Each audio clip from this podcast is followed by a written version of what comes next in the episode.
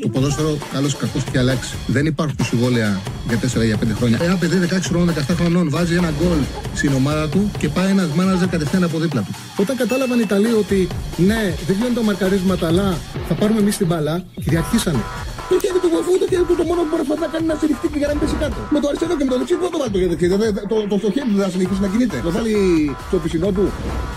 Α, μ' αγαπάτε, δηλαδή, Τσάρλι, μ' αγαπάτε. Εννοείται, εννοείται, εννοείται.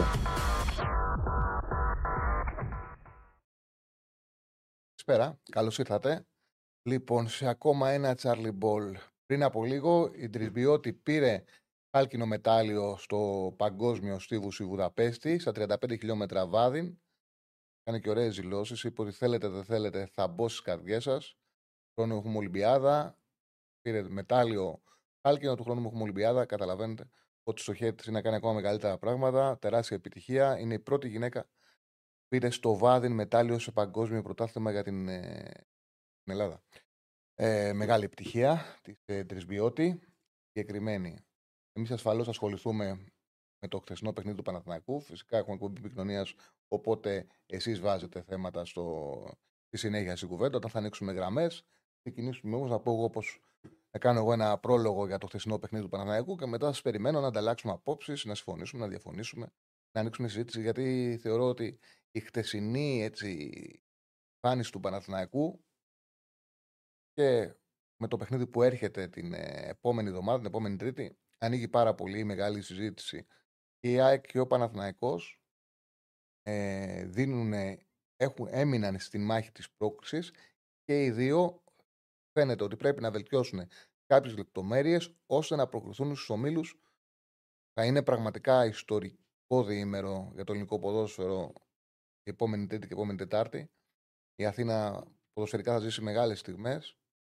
Την Τρίτη ε, ο Παναναναϊκό στο ΑΚΑ, την Τετάρτη η ΑΕΚ στη Φιλαδέλφια. Δύο παιχνίδια για να πάνε στους ε, ομίλους του Champions League στην πιο ακριβή ποδοσφαιρική βιτρίνα. Ο Παναναναϊκός να επιστρέψει εκεί που ανήκει μετά από 13 χρόνια. Η ΑΕΚ μετά από μια ε, πενταετία. Ε, Κάνοντας αυτό το πρόλογο, θέλω να πω το έλεγα και χθε για την ΑΕΚ. Αλλά είναι το ίδιο που συμβαίνει και στον Παναδημαϊκό. Πρέπει να καταλάβουμε ότι οι ομάδες μας είναι καλά. Δηλαδή, όταν φτάνουν σε ένα επίπεδο να διεκδικούν τους ομίλους Champions League, όταν φτάνει η ΑΕΚ σε ένα επίπεδο να μπορεί να πετάει έξω την πρωταθλήτρια Κροατίας και να δίνει ωριακή μάχη με την πρωταθλήτρια Βελγίου και να βλέπεις το παιχνίδι και να θεωρήσει ότι ποιοτικά είναι ανώτερη, πάει να πει ότι είναι καλά. Απλά ψάχνουμε και κάνουμε συζήτηση για το τι μπορεί να βελτιώσει για να πάρει την πρόκληση. Όταν βλέπεις ότι ο Παναθηναϊκός Έστω και αν χρειάστηκε τύχη όμως, ακόμα και αν έμενε έξω, κατάφερε να δώσει μάχη. Απέναντι στην τρίτη καλύτερη γαλλική ομάδα της περσινής σεζόν, τη μεγάλη Μαρσέιγ. Όταν βλέπεις τον Παναθηναϊκό να δίνει την ίδια μάχη και να είναι στο όριο, αν θα περάσει ή όχι, με τρίτη καλύτερη πορτογαλική ομάδα, γνωρίζοντας και τι έχει συμβεί την προηγούμενη δεκαετία στην ομάδα, καταλαβαίνεις ότι κάτι πάει καλά. Γίνεται σωστή δουλειά. Και γίνεται σωστή δουλειά στην ΑΕΚ από την ημέρα που ανέβηκε ο Αλμέιδα, γίνεται σωστή δουλειά στο Παναναναϊκό από την ημέρα που ανέλαβε ο Γιωβάνοβιτς. Θέλω αυτό να το έχετε στο μυαλό σας για να καταλάβετε ότι εδώ κάνουμε συζήτηση ποδοσφαιρική, ανταλλάσσουμε απόψεις. Είναι άλλο πράγμα να κρίνεις μία επιλογή και άλλο πράγμα να μειώνεις, να απαξιώνεις και προπονητές και παίχτε οι οποίοι δουλεύουν ε, σωστά καθημερινά σε επαγγελματικό επίπεδο. Ειδικά προπονητές, γιατί τόσο ο Αλμίδα όσο και ο Γιωβάνοβιτς είναι οι κύριοι υπεύθυνοι που την άλλη εβδομάδα οι ομάδες τους θα δώσουν σημαντικές μάχες, μεγάλα παιχνίδια για να μπουν, το ξαναλέω, την πιο ακριβή βιτρίνα όχι μόνο του ευρωπαϊκού ποδοσφαίρου, του παγκόσμιου ποδοσφαίρου. Τη μεγαλύτερη διασολογική διοργάνωση. Λοιπόν, ο Παναθηναϊκός, καταρχάς να πούμε για το παιχνίδι. Το παιχνίδι είχε, κατά την άποψή μου, τέσσερα τελείως ε, διαφορετικά μέρη. Το πρώτο μέρος είναι το πρώτο με το 36 λεπτό. Όπου εκεί ο Παναθηναϊκός έχει καταφέρει έχει πάρει, άρχισε και σιγά σιγά να βάζεις ε, τις εντεκάδες της ε, Μπράγκα Στέφανε. Είμαστε με τον Στέφανο Συναδεινό πως κάθε μέρα μαζί. Ο Ραφαήλ, ο κ. Πατσουλής, μας πούλησε. Ανεβαίνει για, βέβαια για δουλειά το παιδί Σαλονίκη αύριο. Και έχουν εκπομπές. Θα ξεκινήσουν και ε, με αφορμή το παγκόσμιο κύπελο και τις εκπομπές με τον Εμπόγρη που δεν χάνονται. Θα τα μάθετε όλα αυτά. Ε, να, να συνεχίσω όμως να επανέλθω στο παιχνίδι με την ε, Μπράγκα ε, είναι σε τέσσερα διαφορετικά κομμάτια το παιχνίδι. Είναι το πρώτο στο 28 λεπτό, που ο Παναθηναϊκός έχει πάρει κα, κατοχή μπάλας, έχει εύκολη κυκλοφορία, δεν αντιμετωπίζει τα προβλήματα που αντιμετώπιζε με τη Μαρσέη. Αυτό το διάστημα η Μπράγκα παίζει 4-2-3-1, δεν πρεσάρει τόσο πολύ τα στόπερ του Παναθηναϊκού και πραγματικά ο Παναθηναϊκός έχει τον έλεγχο και παίζει πάρα πολύ ωραία. Κυκλοφορεί την μπάλα, φτιάχνει ευκαιρίες. Η ατυχία του ήταν σε εκείνο το διάστημα οι τελικές φάσεις πήγαν στο Παλάσιος, που ήταν ένα παιχνίδι που δεν μπορούσε να πεις ότι δεν ήταν, ότι ήταν από τους παίκτες που υστέρησαν, γιατί ήταν στις φάσεις, είχε πολλά τρεξίματα. Στείλαν πολλά μηνύματα για τον Παλάσιος. Η αλήθεια όμως είναι ότι είχε συμμετοχή στο παιχνίδι, πήγε σε τελικές. Το πρόβλημα με τον συγκεκριμένο παίκτη, το βλέπουμε να επαναλαμβάνεται, είναι ότι οι τελικές του δεν έχουν ποιότητα.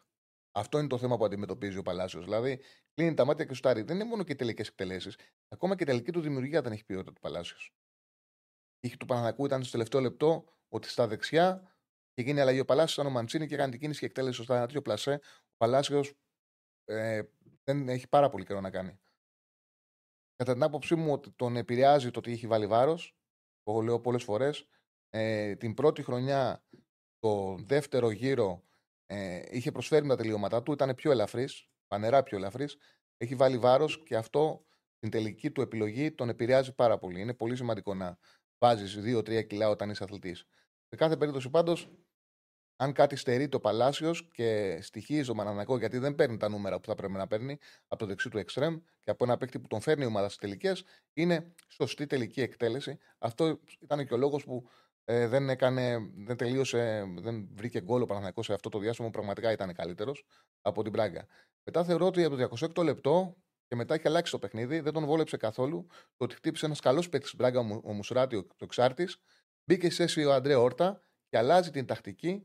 Πάει η Μπράγκα σε ένα 4-2-2. Βάζει και τον Ρικάρντο Όρτα δίπλα στον ε, Αμπέλ Ρουίζ ε, όπου σε, μέχρι εκείνο το διάστημα ο, το αστέρι της ε, Μπράγκα ήταν εκτός παιχνιδιού και αρχίζουν οι Πορτογάλοι, πιέζουν πιο ψηλά, δυσκολεύουν την αρχική ανάπτυξη του Παναθηναϊκού και ταυτόχρονα με τον Αντρέο Όρτα χαμηλά που κάνει πολύ καλό παιχνίδι αποκτούν καλύτερη κυκλοφορία μπάλας. Και σε αυτό το κομμάτι μέχρι το τέλος του πρώτου μηχρόνου, ε, εγώ θεωρώ ότι εδώ αρχίζει και η κουβέντα για τον Σπόραρ. Ε, ο Σπόραρ δείχνει ότι είναι σε πολύ κακή κατάσταση και δεν βοηθά καθόλου την ομάδα. Δηλαδή, όποιος κάτσει και δει, αφήσε την κουβέντα για το αν χάνεται ή όχι τον γκολ. Α την αφήσουμε να την κάνουμε. Εντάξει, πολλά χάνονται. Έχουμε δει πολλά να χάνονται.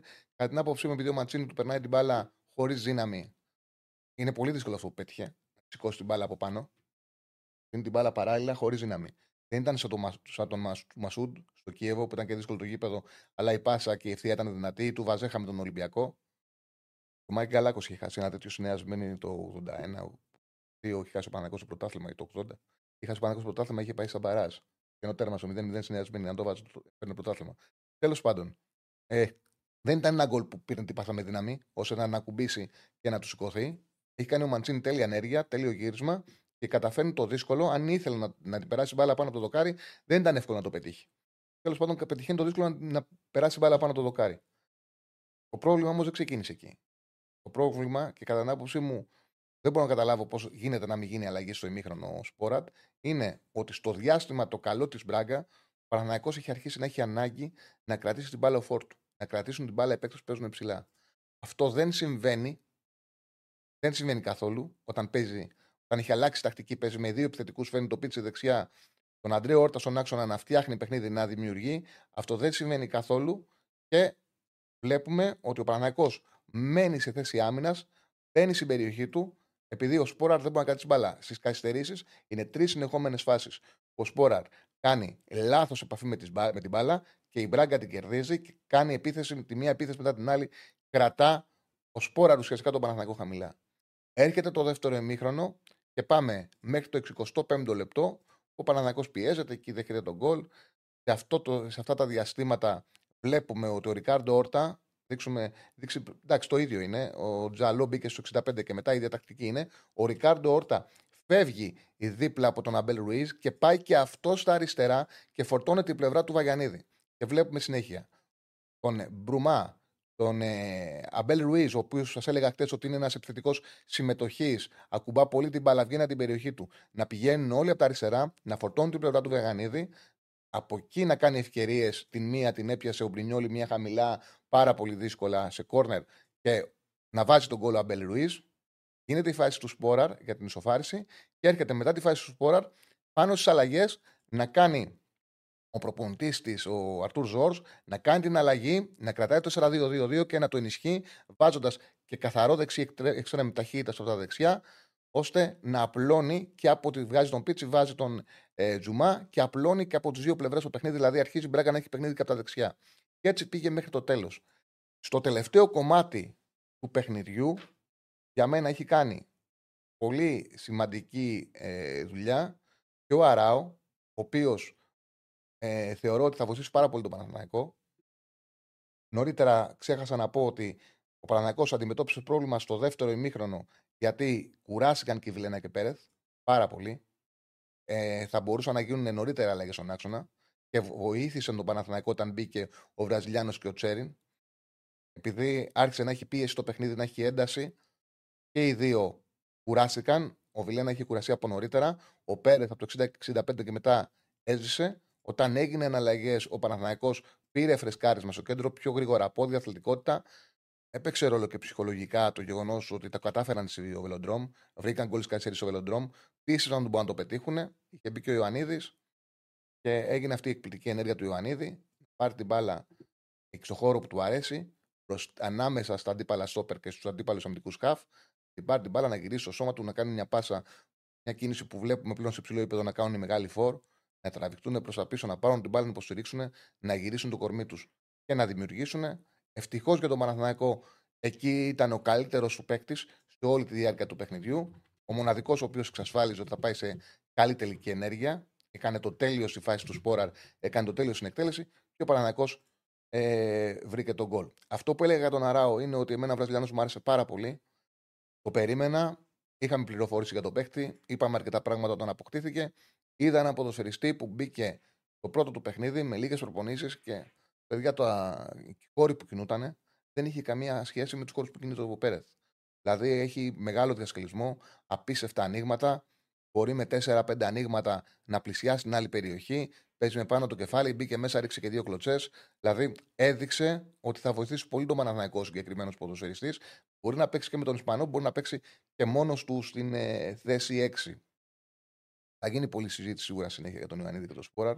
Εγώ θεωρώ ότι κάπου πρέπει να σταματήσει αυτή η ιστορία. OK, okay, καταλαβαίνω ότι ο Γιοβάνοβιτς βλέπει ότι του έχει βγει να βάζει τον Ιωαννίδη στο 65, αλλά είναι πλέον τόσο μεγάλη διαφορά και τόσο μεγάλο πρόβλημα η μη συμμετοχή του Σπόραρ στο παιχνίδι του Παναθηναϊκού, που και στον ίδιο τον Σλοβένο θα του κάνει καλό να μπει κάποια στιγμή, όχι στο 65, ο Ιωαννίδης θα παίζει παραπάνω. Δεν χρειάζεται να το βγάζει στο 65, αλλά όταν κουραστεί ο Ιωαννίδης να μπει κάποια στιγμή, θα βοηθεί και ο Σλοβαίνο, θα απαλλαχτεί. Αλλά και δεν γίνεται μια ομάδα να έχει τον καλό του επιθετικό, ειδικά όταν υπάρχει τόσο μεγάλη διαφορά τον δεύτερο, τον έχεις στον πάγκο. Γιατί άμα ήταν έτσι, όλοι οι προπονητές θα λέγανε Δεν βάζω το καλό με τον επιθετικό, αν το βάζω στο τέλος που είναι κουρασμένη άμυνα. Θα βάλω τον Νόσιμεν να, βάζει, να βάζει πέρσι ω Παλέτη και φέτος τον Γκαρσιά, τον Νόσιμεν στο 70. Μην τον βάζει από την αρχή και να βρει κουρασμένη την άμυνα. Να μην παίζει ο Λεβαντό από την αρχή, να μπαίνουν στο 70. Όλοι οι Καλιφόρνα παίζουν στο 70. Δεν είναι έτσι. Δεν μπορεί να είσαι και τη λογική. Ναι, βγήκε σε κάποια παιχνίδια, αλλά από εκεί πέρα κάποια στιγμή, ειδικά από στιγμή που πλέον δεν είναι και κοντά οι παίκτες, άμα ήταν κοντά δεν το συζητάγαμε, που δεν είναι και κοντά οι παίκτες, κάποια στιγμή πρέπει ο Παναναναϊκό να πάει με το βασικό του σοφόρ. Ε, δηλαδή, εντάξει, κάπου έχει κουράσει αυτή η ιστορία. Ε, και ο Ανίδης πετάει. Δηλαδή, είναι ένας ποδοσφαιριστής που φαίνεται, είναι ξεκάθαρο, φαίνεται αυτό το πράγμα, ρε παιδί μου, ότι είναι σε εκπληκτική κατάσταση.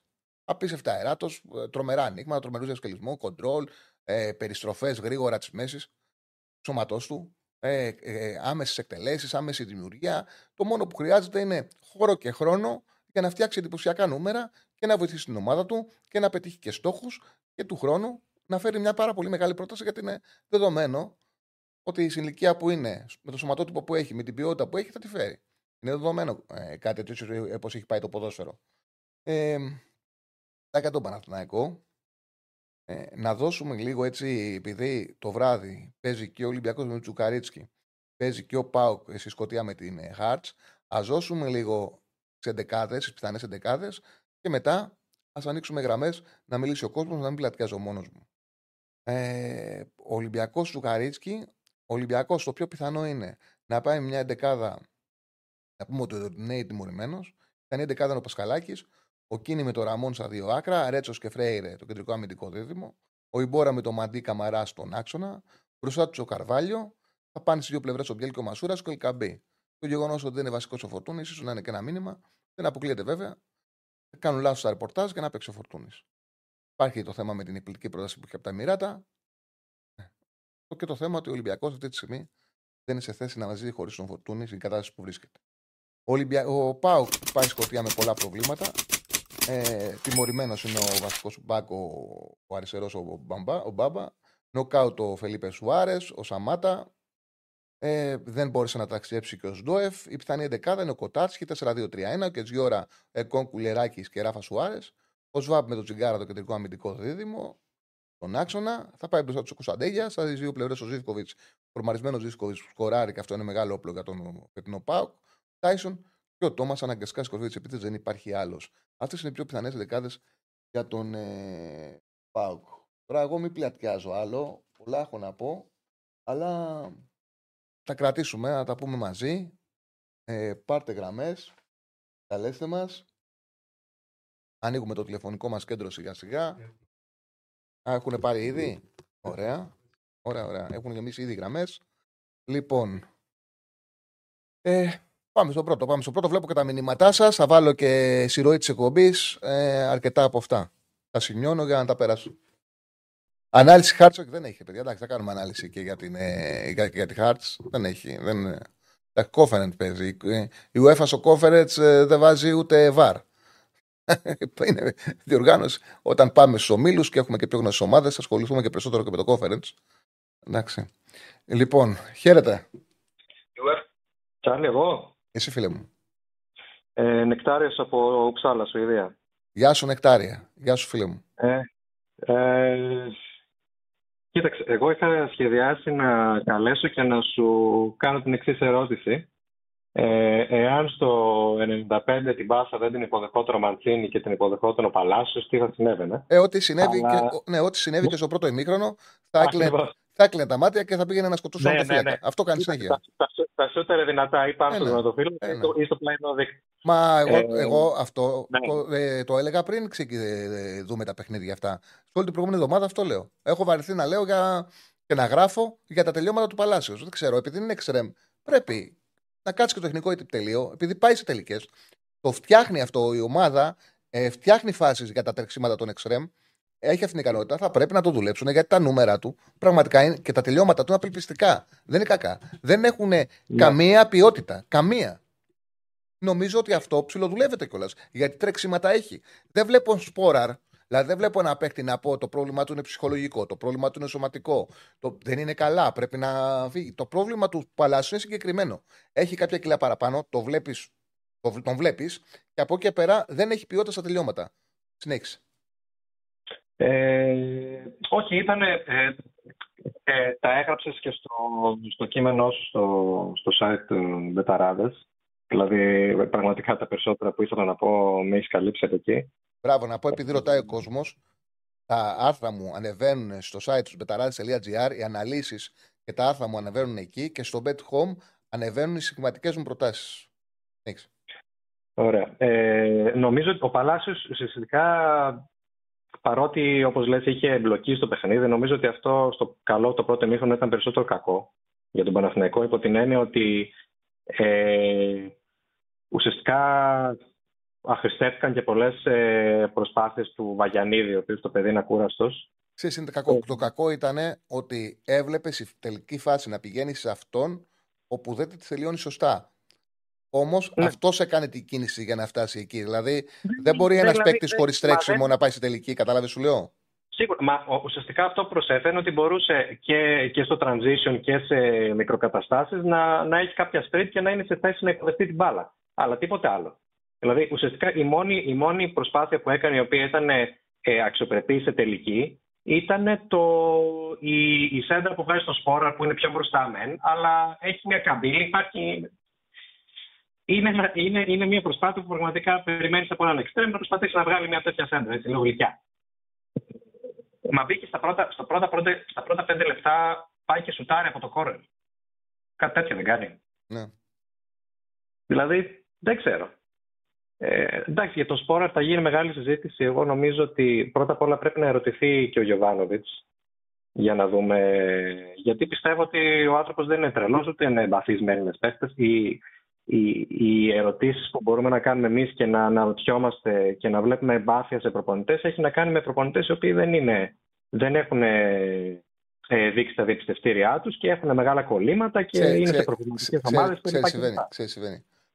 Ο κάθε προπονητής παίρνει απόφαση και είναι πολύ παρανημετρή που τους παίρνει. Δηλαδή, ένας προπονητής, ο, ο Γιωβάνοβιτς για παράδειγμα, επέλεξε ο ίδιος ο Σπόρα. Πιστεύει ότι είναι καλός. Και για κάποια Ναι. παιχνίδια έδειξε καλά δείγματα. Μπορεί να του κάνει το γεγονός ότι έχει ωραίες κινήσεις μέσα στην περιοχή. Ναι, έχει. Ακόμα και χτε, που ήταν σε άθλια μέρα, η κίνησή του τον έφερε σε κενό τέρμα, θα μπορούσε να σκοράρει σε μία μέρα που πραγματικά δεν μπορούσε να κάνει ούτε στο κοντρόλ, δεν μπορούσε να προσφέρει στην ομάδα του το παραμικρό. Πιθανότατα ο Γιωβάνοβιτς να θεωρεί ότι βάζοντας το Σπόραρ θα τον φτιάξει, θα τον βελτιώσει, θα πάρει αυτοεπίθεση και να το κάνει για καλό και να βλέπει κιόλας ότι η ομάδα τραβάει ε, από το 65 και μετά. Ε, Επιλογές είναι, αποφάσεις είναι. Δεν είναι πυρηνική φυσική το ποδόσφαιρο να λέμε ότι ό,τι κάνει ένας προπονητής είναι απαραίτητα σωστό ή δεν Όχι, υπάρχει. βέβαια, απλά- Ή, ή ακόμα που κάποιοι προπονητές δεν τρα, ε, πιάνει η δουλειά τους να λέμε ότι ό,τι κάνουν είναι λαθασμένο. Ε, ε, είναι δεδομένο ότι ο Παναγιακός έχει βελτιωθεί από τον Γιωβάνοβιτς. Είναι δεδομένο ένας πάρα πολύ σοβαρός άνθρωπος. Αλλά στο συγκεκριμένο, ειδικά από ένα σημείο και μετά, αρχίζει κάπου να φαίνεται ότι είναι λαθασμένο και ο Παναγιακός πρέπει να πάει επιτέλους με το καλό του επιθετικό από την αρχή. Αυτό νομίζω το δείχνει το γήπεδο. Δεν είναι το λέει ο Τσάρλι, το λες στη φίλα Ναι, του ναι, Σουηδία. ναι, ναι. Το Ναι, γήπεδο ναι, το ναι, λέει. ναι, ναι. Ναι. Ε, και ιδιαίτερα σε παιχνίδια τα οποία ε, είναι μεγαλύτερων απαιτήσεων, πραγματικά ο Ιωαννίδης έχει να δώσει περισσότερα πράγματα γιατί μπορεί να χάνει σε positioning στην περιοχή και λοιπά σε σχέση με τον Σπόρα, σε σχέση με τον Σπόρα σε καλή κατάσταση. Αλλά σε αυτά τα παιχνίδια που όντως θέλεις και κράτημα μπάλα και θέλεις και δημιουργία από πίσω γιατί δεν μπορείς να φορτώσεις πολλούς παίχτε στην περιοχή κλπ. Είναι... Δεν είναι πολύ ο Ιωαννίδης πώς το κάνουμε. Μμμ. Και νομίζω, νομίζω θα ξεκινήσει το επόμενο μάτς. Ωραία, φίλε μου. Κάτι άλλο; Ε, ή ολοκλ- Ναι. Ε, τίποτα, μόνο ότι νομίζω το παιχνίδι η Μπράγκα δεν, δεν τρόμαξε. Δηλαδή νομίζω ότι και όπως και στην περίπτωση της ΑΕΚ ήταν, ε, ήταν-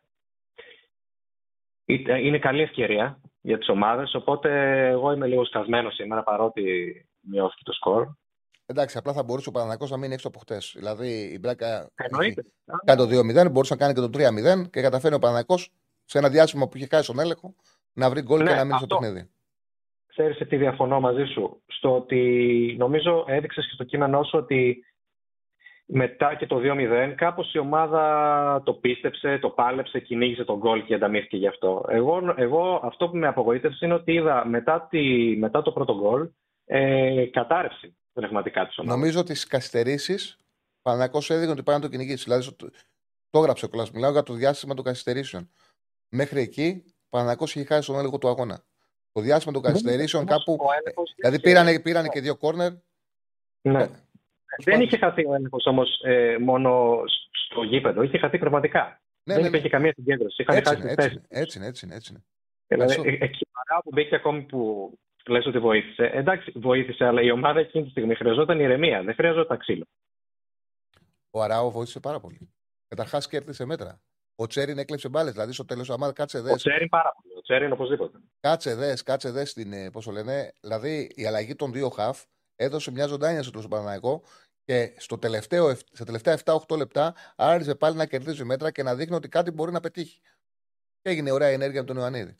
Μικρό διάστημα ήταν. Χα- Είχε χαθεί ο έλεγχος, αλλά είχε Ναι. χαθεί πριν τις αλλαγές. Ναι, ναι. Ευχαριστώ πάρα Mm. πολύ. Ευχαριστώ. Ευχαριστώ πάρα πολύ. Για το φίλο το έλεγα και πριν που με ρωτάει πού γράφω. Στου πεταράδε.gr η αρθογραφία μου, οι αναλύσεις ποδοσφαιρικές και στο Bet Home οι καθημερινές σχηματικές μου προτάσεις. Λοιπόν, πάμε στον επόμενο. Χαίρετε. Καλησπέρα. Ναι, γεια σου Τόρλι. Γεια σου, φίλε μου. Ε, Αλέξανδρος Παναθηναϊκός. Ε, ήθελα να προσθέσω και εγώ μερικά πράγματα για το χθεσινό μάτς. Ε, πιστεύω ότι ο Παναθηναϊκός διάβασε σωστά τις αδυναμίες της Μπράγκα, όπως είχες πει και εσύ χθες, από τα πλάγια, με τις έντρες, με τα εξτρέμ. Ε, ωστόσο, θεωρώ ότι από ένα σημείο και μετά το παραέκανε, δηλαδή έπρεπε να παίζει πιο πολύ πάσα να παίζει πάσα στο κέντρο, να μην κάνει τόσες πολλές έντρε. Ε, όσον αφορά τον Παλάσιος, ήταν μέτριος. Δεν βοηθούσε καθόλου πάντως ο Σπόραρ, ούτε μια φορά δεν πήγε η μπάλα εκεί και να μείνει έστω για λίγα δευτερόλεπτα. Γι' αυτό το λόγο λέω. Δεν τα έχω με τον γκολ που χάσε. Έχω δει μεγάλους παίκτες να χάνουν πολύ εύκολα γκολ παρόμοια. Είχε χάσει ο Βαζέχα με τον Ολυμπιακό και σύγχυσε πρωτάθλημα. Δεν τα, έχω με, δεν τα έχω με αυτό. Τα έχω με το γεγονός ότι ούτε μια στιγμή δεν μπόρεσε να κάνει μια μπάλα δικιά του να βοηθήσει να γίνει αυτό που λες. Να κάνει ο Παναναναϊκό και μια επίθεση στο κέντρο. Ήταν υποχρεωμένος mm. ο Παναναναϊκό, έτσι όπως είπε ο Σπόραρ, να παίζει μόνο τις κινήσεις των ακραίων επιθετικών του. Άρα θεωρείς ότι δεν έχει, δεν έχει κάποια ευθύνη ο Τζούρισιτς που δεν τροφοδοτούσε; Ο Τζούρισιτς δεν ήταν, δεν ήταν κακός ο πρώτο ημίχρονο. Όσο ο Παναναναϊκό ναι. ήταν καλός, ήταν καλός και ο Τζούρισιτς. Στη συνέχεια, αυτό που παρατηρήθηκε είναι αύξησε το pressing η Μπράγκα και κατά την άποψή μου, όλος άλλαξε και σύστημα. Έβαλε δεύτερο παίκτη να πιέζει τα στόπερ, πήγε το παιχνίδι από τα αριστερά και αυτό που είδα εγώ είναι ότι όλη η μεσοαμυντική λειτουργία και η τετράδα πίσω και οι δύο χαφ και ο Τζούρσιτ εκεί πάλι είχαν πολύ μεγάλο πρόβλημα και δεν είχε καμία σχέση η εικόνα που δείξαν στο πρώτο μισάωρο με την εικόνα που δείξανε μετά. Ο Παναναναϊκό δείχνει ότι σε ψηλό επίπεδο αυτή η κυκλοφορία μπάλας που έχει, όταν ο αντίπαλος μπορεί να πρεσάρει σε ένταση, ακόμα δυσκολεύεται πάρα πολύ. Για μένα, ναι. ο Τσέρι είναι λάθος που δεν παίζει. Αυτή τη στιγμή ο Βιλένα δεν είναι σε φυσική κατάσταση για να ξεκινάει το παιχνίδι και να βγάζει 90 λεπτά. Δεν είναι. Είναι πίσω σε φυσικά. Και ο Τσέριν δείχνει ότι είναι πολύ καλύτερα από τον Βιλένα. Σε, συμφωνώ, συμφωνώ πολύ. Νομίζω έχει και ο, και ο Βιλένα έχει τα, τα κιλάκια. Ε, βέβαια. Έχει αυτός σκηνά. Ε, βέβαια. Εντάξει, τώρα για τον Παλάσιο να μην συνεχίσω. Εντάξει, είπαμε και πριν. Έκοψε κάποιες παλιέ, αλλά τα κακά υπερτερούν. Δυστυχώς. Ε, έχει μεγάλο πρόβλημα στην τελική στο να λαμβάνει την κρίσιμη απόφαση. Δεν δίνει εύκολα την μπάλα όχι μόνο πριν, πριν σουτάρει, ακόμα και στην κυκλοφορία ε, του παιχνιδιού, κατάλαβες. Ε, το έκανε και πέρσι αυτό. Το θυμάμαι σε πολλά μάτια του πρωταθλήματος. Ε, τώρα για το Σπόραρ, ό,τι και να πεις τώρα. Σκέφτομαι βέβαια ότι δεν ξέρω αν πρέπει να πάρει επιθετικό ο Παναθηναίκος, γιατί αν το δούμε πρακτικά, για να πάρει επιθετικό πρέπει να φύγει ο Σπόρα. Δηλαδή, να το δούμε πρακτικά το θέμα. Έχει και τον Γερεμέγεφ. Δεν είναι εύκολο αυτό να γίνει. Έχει και τον Γερεμέγεφ ε, τρίτο, που είναι καλός επιθετικός. Για τρίτο σίγουρα είναι πάρα πολύ καλός. Ε, θεωρώ ότι θα πρέπει να πάρει και αυτός μια ευκαιρία, γιατί ο Σπόρα είναι σε πολύ καλή κατάσταση. Το ξαναλέω, είναι ένας παίκτης που τον ε, ε, διάλεξε ο Γιωβάνοβιτς, είναι δικιά του επιλογή, τον πιστεύει και εγώ όταν τον πρωτοείδα δεν πίστευα ότι ε, θα είναι πρόβλημα για την ομάδα. Θεωρούσα ότι μπορεί να βοηθήσει. Πολλές φορές στον παίκτη κάνεις καλό να τον αφήσεις έξω να τον βγάλεις από την πίεση, να τον αποφορτώσεις και να τον εβάλεις σιγά σιγά μπορεί σαν αλλαγή να κάνει ένα γκολ και να ξαναπάρει ψυχολογία. Ε, έτσι κι αλλιώ χώρου ξέρει να κινείται. Φάσει για γκολ ξέρει ε, να δημιουργεί με τις κινήσεις του. Δεν βοηθά καθόλου την ομάδα. Και ειδικά τώρα που είναι δύσκολα τα παιχνίδια και η συμμετοχή από τους φόρου είναι πολύ σημαντική, αυτό δημιουργεί πρόβλημα στον Παναγό και τον κλείνει ακόμα παραπάνω. Είναι και ένας ναι. λόγος που συμπίεσε ο Παναγό έχει πρόβλημα γιατί δεν παίρνει τίποτα από το θετικό του. Τίποτα. Ναι. Πέρσι αυτό που λες με το να τον αφήνεις στον πάγκο και να τον βάζει μετά και να βάλει ένα γκολ να αρχίσει να παίρνει ψυχολογία, το έκανε πέρσι σε κάποια μάτια πρωταθλήματος και νομίζω βοήθησε πάρα πολύ. Ναι. Αυτό συνέβη πέρσι στο πρωτάθλημα. Όπως και βοηθάει πάρα πολύ ο Μπερνάρ που έρχεται από, το πάγκο, από τον πάγκο τώρα. Είναι δηλαδή Ιωαννίδης Μπερνάρ πακέτο από τον πάγκο βοηθάνε πάρα Απλά πολύ. έχει μια διαφορά. Με τον Μπερνάρ ξεκινάει ένας παίκτης που είναι καλύτερος. Και τον Μπερνάρ όντως τον βοηθά το γεγονός ότι μπαίνει και παίζει με πιο αργούς παίκτες. Ο Ιωαννίδης είναι καλύτερος από τον βασικό και είναι πολύ καλύτερος. Και μπορεί να κάνει πολύ περισσότερα πράγματα. Ευχαριστώ πάρα πολύ, φίλε μου. Και εγώ, γεια σα. Να είσαι καλά. Το παιχνίδι του, Πα, του Παναθηναϊκού λέει είναι άρρηκτα συνδεδεμένο στον άξονα. Όσο είναι καλά ο Πέρες με το Βιλένα, ο Παναθηναϊκός έχει έλεγχο του παιχνιδιού μέσα από την κατοχή και στο χαμηλό τέμπο. Έχεις πολύ δίκιο. Αυτό συνέβη. Απλά πρέπει να προσέξει ο Παναθηναϊκός ότι δύο ομάδες, Μαρσέγα από την αρχή, Νέχια η Μπράγκα, όταν έπαιξαν με δύο επιθετικούς και οι δύο πίεσαν την πρώτη πάσα και φέρανε και τους υπόλοιπους να πιέζουν την πρώτη πάσα στον Πέρεθ ε, στον Πέρεθ και στον Βιλένα και ανέβηκε η πίεση. Ο Παναναναϊκός είχε πολύ μεγάλο πρόβλημα και δεν μπόρεσε να απεγκλωβιστεί. Να το κοιτάξει ο Παναναναϊκός, εγώ θεωρώ ότι στα δύσκολα παιχνίδια μια, μια ομάδα όπως ο Παναναναϊκός χρειάζεται και τρίτο χαφ.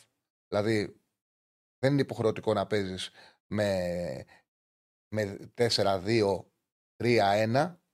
και να έχεις τον Τζούρι, ο οποίος δεν είναι καθαρός χαφ, παίζει πίσω από τον φορ σε απόσταση από το δίδυμο, ίσως ήταν προτιμότερο να πάει ο Τζούρι στα πλάγια και να παίξει με δύο εσωτερικούς χαφ. Να έχεις και, να έχεις και τον Τσέριν και τον Βιλένα και ο Τσέριν να βοηθάει στα μαρκαρίσματα στην, ε, στην μία πλευρά και στην άλλη να υπάρχει ο καθαρός εξτρέμ. Ε, ίσως αυτό να είναι προτιμότερο για να μπορέσεις να έχεις ένα παραπάνω χαφ και να έχεις καλύτερη κυκλοφορία μπάλας και να είσαι και πιο σκληρός στον άξονα. Έτσι και αλλιώ, πάρα πολλές φορές ο ίδιος ο Γιωβάνοβιτς έπαιζε με τέτοια τακτική. Και στα playoff πέρσι έπαιζε με καθαρή τριάδα χαφ όταν είχε τον κουρμπέλι. Μου κάνει εντύπωση που δεν το έχει κοιτάξει αυτός στα εκτός εδρασιδικά παιχνίδια. Θα ήταν πολύ πιο σφιχτός, πιο δεμένος ο Παναθηναϊκός. Ε, πάμε στον επόμενο. Χαίρετε φίλε, είσαι εσύ, κλείσε το YouTube και μίλα μας. OK. Okay. ακούμε. Ναι. Ναι, ναι. Καλησπέρα, γεια σου Τσάρλι. Γεια σου φίλε μου, το όνομά σου. Δημήτρης από Βύρονα. Καταρχάς ε, να σου πω χαιρόμαστε πολύ που ξεκίνησε αυτή την εκπομπή. Μας είχες λείψει γενικώς. Να 'σαι καλά φίλε μου. Ε, δύο γρήγορες ερωτήσεις θέλω να σου κάνω, δεν θέλω να σε κουράσω πολύ. Θέλω να σου πω για τον ΠΑΟΚ, ε, πώς τον βλέπεις φέτος και αν με κάποιες προσθήκες μπορεί ρεαλιστικά να κυνηγήσει το πρωτάθλημα. Εντάξει να δεις, νομίζω ότι δεν ξεκινάει με αυτό το στόχο ο ΠΑΟΚ. Εν τω μεταξύ είναι και κάτι άλλο. Για να διεκδικήσει το πρωτάθλημα πρέπει να το βάλει στόχο η δίκηση. Πρέπει, ρε παιδί ναι. μου, να υπάρχουν ε, άνθρωποι οι οποίοι να παλεύουν γι' αυτό. Δεν νομίζω ότι αυτή τη στιγμή ο ΠΑΟΚ ε, μοιάζονται τόσο πολύ για να κάνουν πρωταθλητισμό. Δεν πιστεύω, δηλαδή δεν είναι όπως ήταν όταν κατέκτησε το πρωτάθλημα που έλειψε ένα οργανισμό να είναι πάνω από την ομάδα, να ασχολούνται με κάθε παιχνίδι, να θέλουν να το πάρουν, να βάζουν πίεση στους παίκτες, πίεση στους προπονητές. Νομίζω ότι τα πράγματα κυλάνε πιο χαλαρά. Έχουν το Λουτσέσκου που ξέρουν είναι καλός προπονητής, κοιτάνε να βγάλουν παίκτες, να είναι εκεί κοντά. Αλλά δεν θεωρώ ότι τους μοιάζει τόσο πολύ να πάνε να πάρουν πρωτάθλημα. Αυτό εισπράττω εγώ, μπορώ να κάνω λάθος. Δηλαδή, εσύ ποιοι θεωρείς ότι είναι οι ρεαλιστική στόχη του ΠΑΟΚ για φέτος; Για να έχει μια πετυχημένη χρονιά. Κοίτα, να πάει για, για το κύπελο και να, είναι, να, μην του φύγουν, να μην του φύγει ο πρώτος, να τον έχει όσο γίνεται περισσότερο καιρό κοντά και να είναι εκεί, δεύτερος, τρίτος. Δεν, δεν θα το πει κανένας τίποτα. Δεν νομίζω ότι πιέζει κάποιος ο Λουτσέσκου να πάρει πρωτάθλημα. Okay. Αν εσύ που είσαι παγκοσμίο έχεις αντιληφθεί κάτι διαφορετικό, πες μου. Μπορεί να κάνω λάθος. Όχι, όχι, καταλαβαίνω, ναι, συμφωνώ. Απλά πιστεύω είμαστε καλύτερα από πέρσι. Δηλαδή ξεκινήσαμε καλύτερα. Δύο προκρίσεις. Πέρσι αποκλειστήκαμε από τη Λεύσκη. Ασφαλώς. Κοράρι ο Ζήφκοβιτς. Κωνσταντέγκας από την αρχή δεύτερος του χρόνος που περιμένεις περισσότερα Σωστά. πράγματα να δώσεις. Ο Τάισον που είναι καλός παίκτης και αυτός ξεκινά. Ξεκινά να δούμε και τι παίκτη θα πάρει. Γράφεται ο Μεϊτέ Γράφεται το ΜΕΙΤΕ για το κέντρο με τρομερό. Μακάρι, σαν δανεισμός βέβαια, αλλά μακάρι. Ναι, έχει πολύ καλό βιογραφικό. Έχει παίξει πολλές ομάδες. Εγώ τον θυμάμαι και από τη Γαλλία και από την Τωρίνο. Καλός παίκτης, κάνει πολλά πράγματα ισόποσα στο γήπεδο. Δηλαδή δεν έχει ένα τρομερό χάρισμα, αλλά δεν υπάρχει και ένα κομμάτι που να υστερεί φανερά. Ε, θα βοηθήσει την. Και γι' αυτό το λόγο ναι. έχει πάρει και μεταγραφές βαρβάτες τώρα. Εντάξει, δεν το συζητάμε. Καλός παίκτης. Μακάρι, μακάρι. Και το δεύτερο που θέλω να σε ρωτήσω είναι για το δυναμό Κιέβου Μπεσίκτας που το έχεις δώσει διπλό, mm-hmm. θέλω να σε ρωτήσω, και εγώ την πιστεύω την Πεσίκτος ότι είναι πολύ ανώτερη από την Δυναμό, αλλά θεωρείς με την Ρεβάνς στην Τουρκία την επόμενη εβδομάδα, άμα το παιχνίδι πηγαίνει προς την ισοπαλία θα ρισκάρει η Μπεσίκτας ή θα άμα... κρατήσει την ισοπαλία; Ε, άμα το ξέρα σίγουρα, δεν θα ερχόμουν κάθε μέρα τη βουλιαγμένη στην Αθήνα να κάνω ε, ναι, πάντα. Καταλαβαίνω. Κοίταξε, ειδικά, ειδικά στο πρώτο παιχνίδι, υπάρχει πάντα αυτή η σκέψη. Και γι' αυτό το λόγο ναι. εγώ μου αρέσει να την εκτός έδρας ομάδα να την ε, καλύπτω και στην ισοπαλία. Γιατί και με ισοπαλία καλή ομάδα παίρνει πλεονέκτημα. Όμως είναι και θέμα απόδοσης. Είναι στο 2-15 το διπλό, το έχω σημειώσει το. Ναι, έπεσε αρκετά, ήταν πιο ψηλά. Ήταν στο 2, στο, στην 65 χτες ήταν 2-30. Πήγε 2-15, ναι. το πρωί είχε πάει 95. Ναι. Ε, δεν ξέρω τώρα που βρίσκεται. Τώρα πω. είναι περίπου 2 κάτι, 2-5 κάπου ωραία, εκεί. Ωραία. Ωραία. Ε, Πάντως σου λέω ότι χτες η Bet365 ήταν 2,30. Όταν είχε αυτή τη ναι. τιμή, εντάξει, παίρνεις το διπλό. Εν μεταξύ, Καλή τιμή είναι για διπλό, ναι. Με, με αυτό που είδαμε κιόλας χτες. Με αυτό που είδαμε την προηγούμενη εβδομάδα με τον Άρη, ε, λες εντάξει, σε ουδέτερο είναι κιόλας. Δεν, Σίγουρα, είναι, ναι. δεν είναι και στην Ουκρανία. Θα πάει να παίξει σε ένα ουδέτερο. Καλή, καλή ομάδα έχει η Μπεσίκτας να κερδίσει τη Ντιναμό Κιέβου που την είδαμε. Δηλαδή, ο Άρης που δεν πετάει ήταν καλύτερος που πρέπει να προκριθεί. Και εγώ πιστεύω, αν προηγηθεί η Μπεσίκτας, ε, είναι σίγουρο διπλό μετά. Ναι. Ευχαριστώ πολύ. Να είσαι καλά, Τσάρλι. Ευχαριστώ πολύ. Να είσαι καλά. Να καλά. Θέλει και ρέντα, ε. Χθες για παράδειγμα, το Μόλντε Γαλατά Σαράι. Η Μόλντε προηγείται, δεν παίζει καθόλου καλά η Γαλατά Σαράι, το γυρνάει. Δύο φορές η σκοράρει η Γαλατά ακυρώνεται, δίνει πέναλτι, το παίρνει πίσω. Όμως η Γαλατά Σαράι ήταν χάγια. Το φαρίζει η Μόλντε και στο 93 έκανε το 2-3. Πέρασε το σημείο. Δεν ήταν καλή η Γαλατά Σαράι όμως, δεν ήταν καλύτερη παρότι είχε ένα εκπληκτικό ρόστερ. Δεν ήταν καλύτερη. Έτσι. Είχε, είχε, είχε, είχε και εύνοια και κέρδισε. Θέλει και τύχη. Όμως θέλω να πω και κάτι.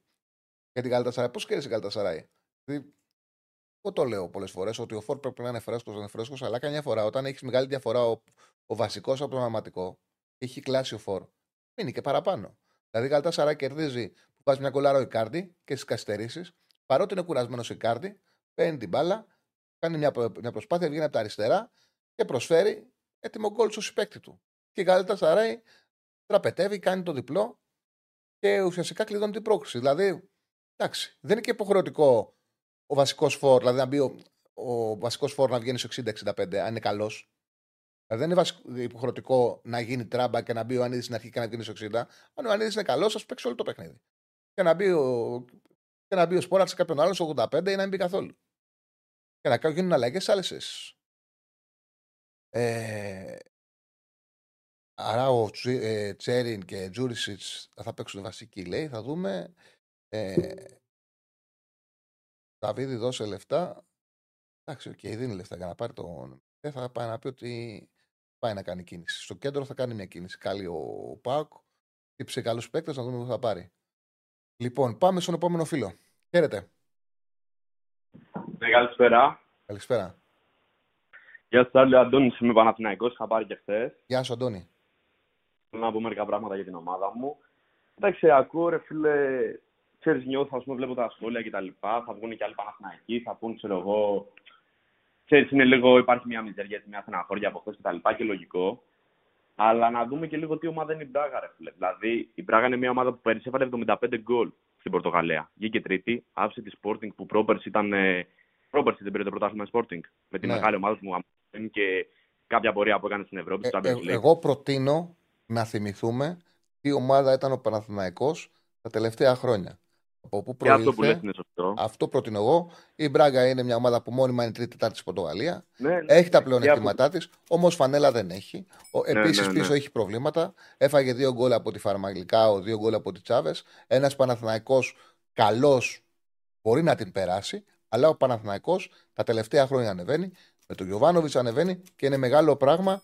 Φτάνει στο σημείο να ξανα, που ξαναφτάνει στο σημείο να παίζει στο όριο με τέτοιες ομάδες και νομίζω ότι αν συνεχίσει σε ένα-δύο χρόνια την Μπράγκα θα τη βλέπει σαν ένα μέγεθος κατώτερό του. Είναι θέμα χρόνου να συνεχίσει η ίδια δουλειά, η ίδια, το ίδιο τεχνικό επιτελείο.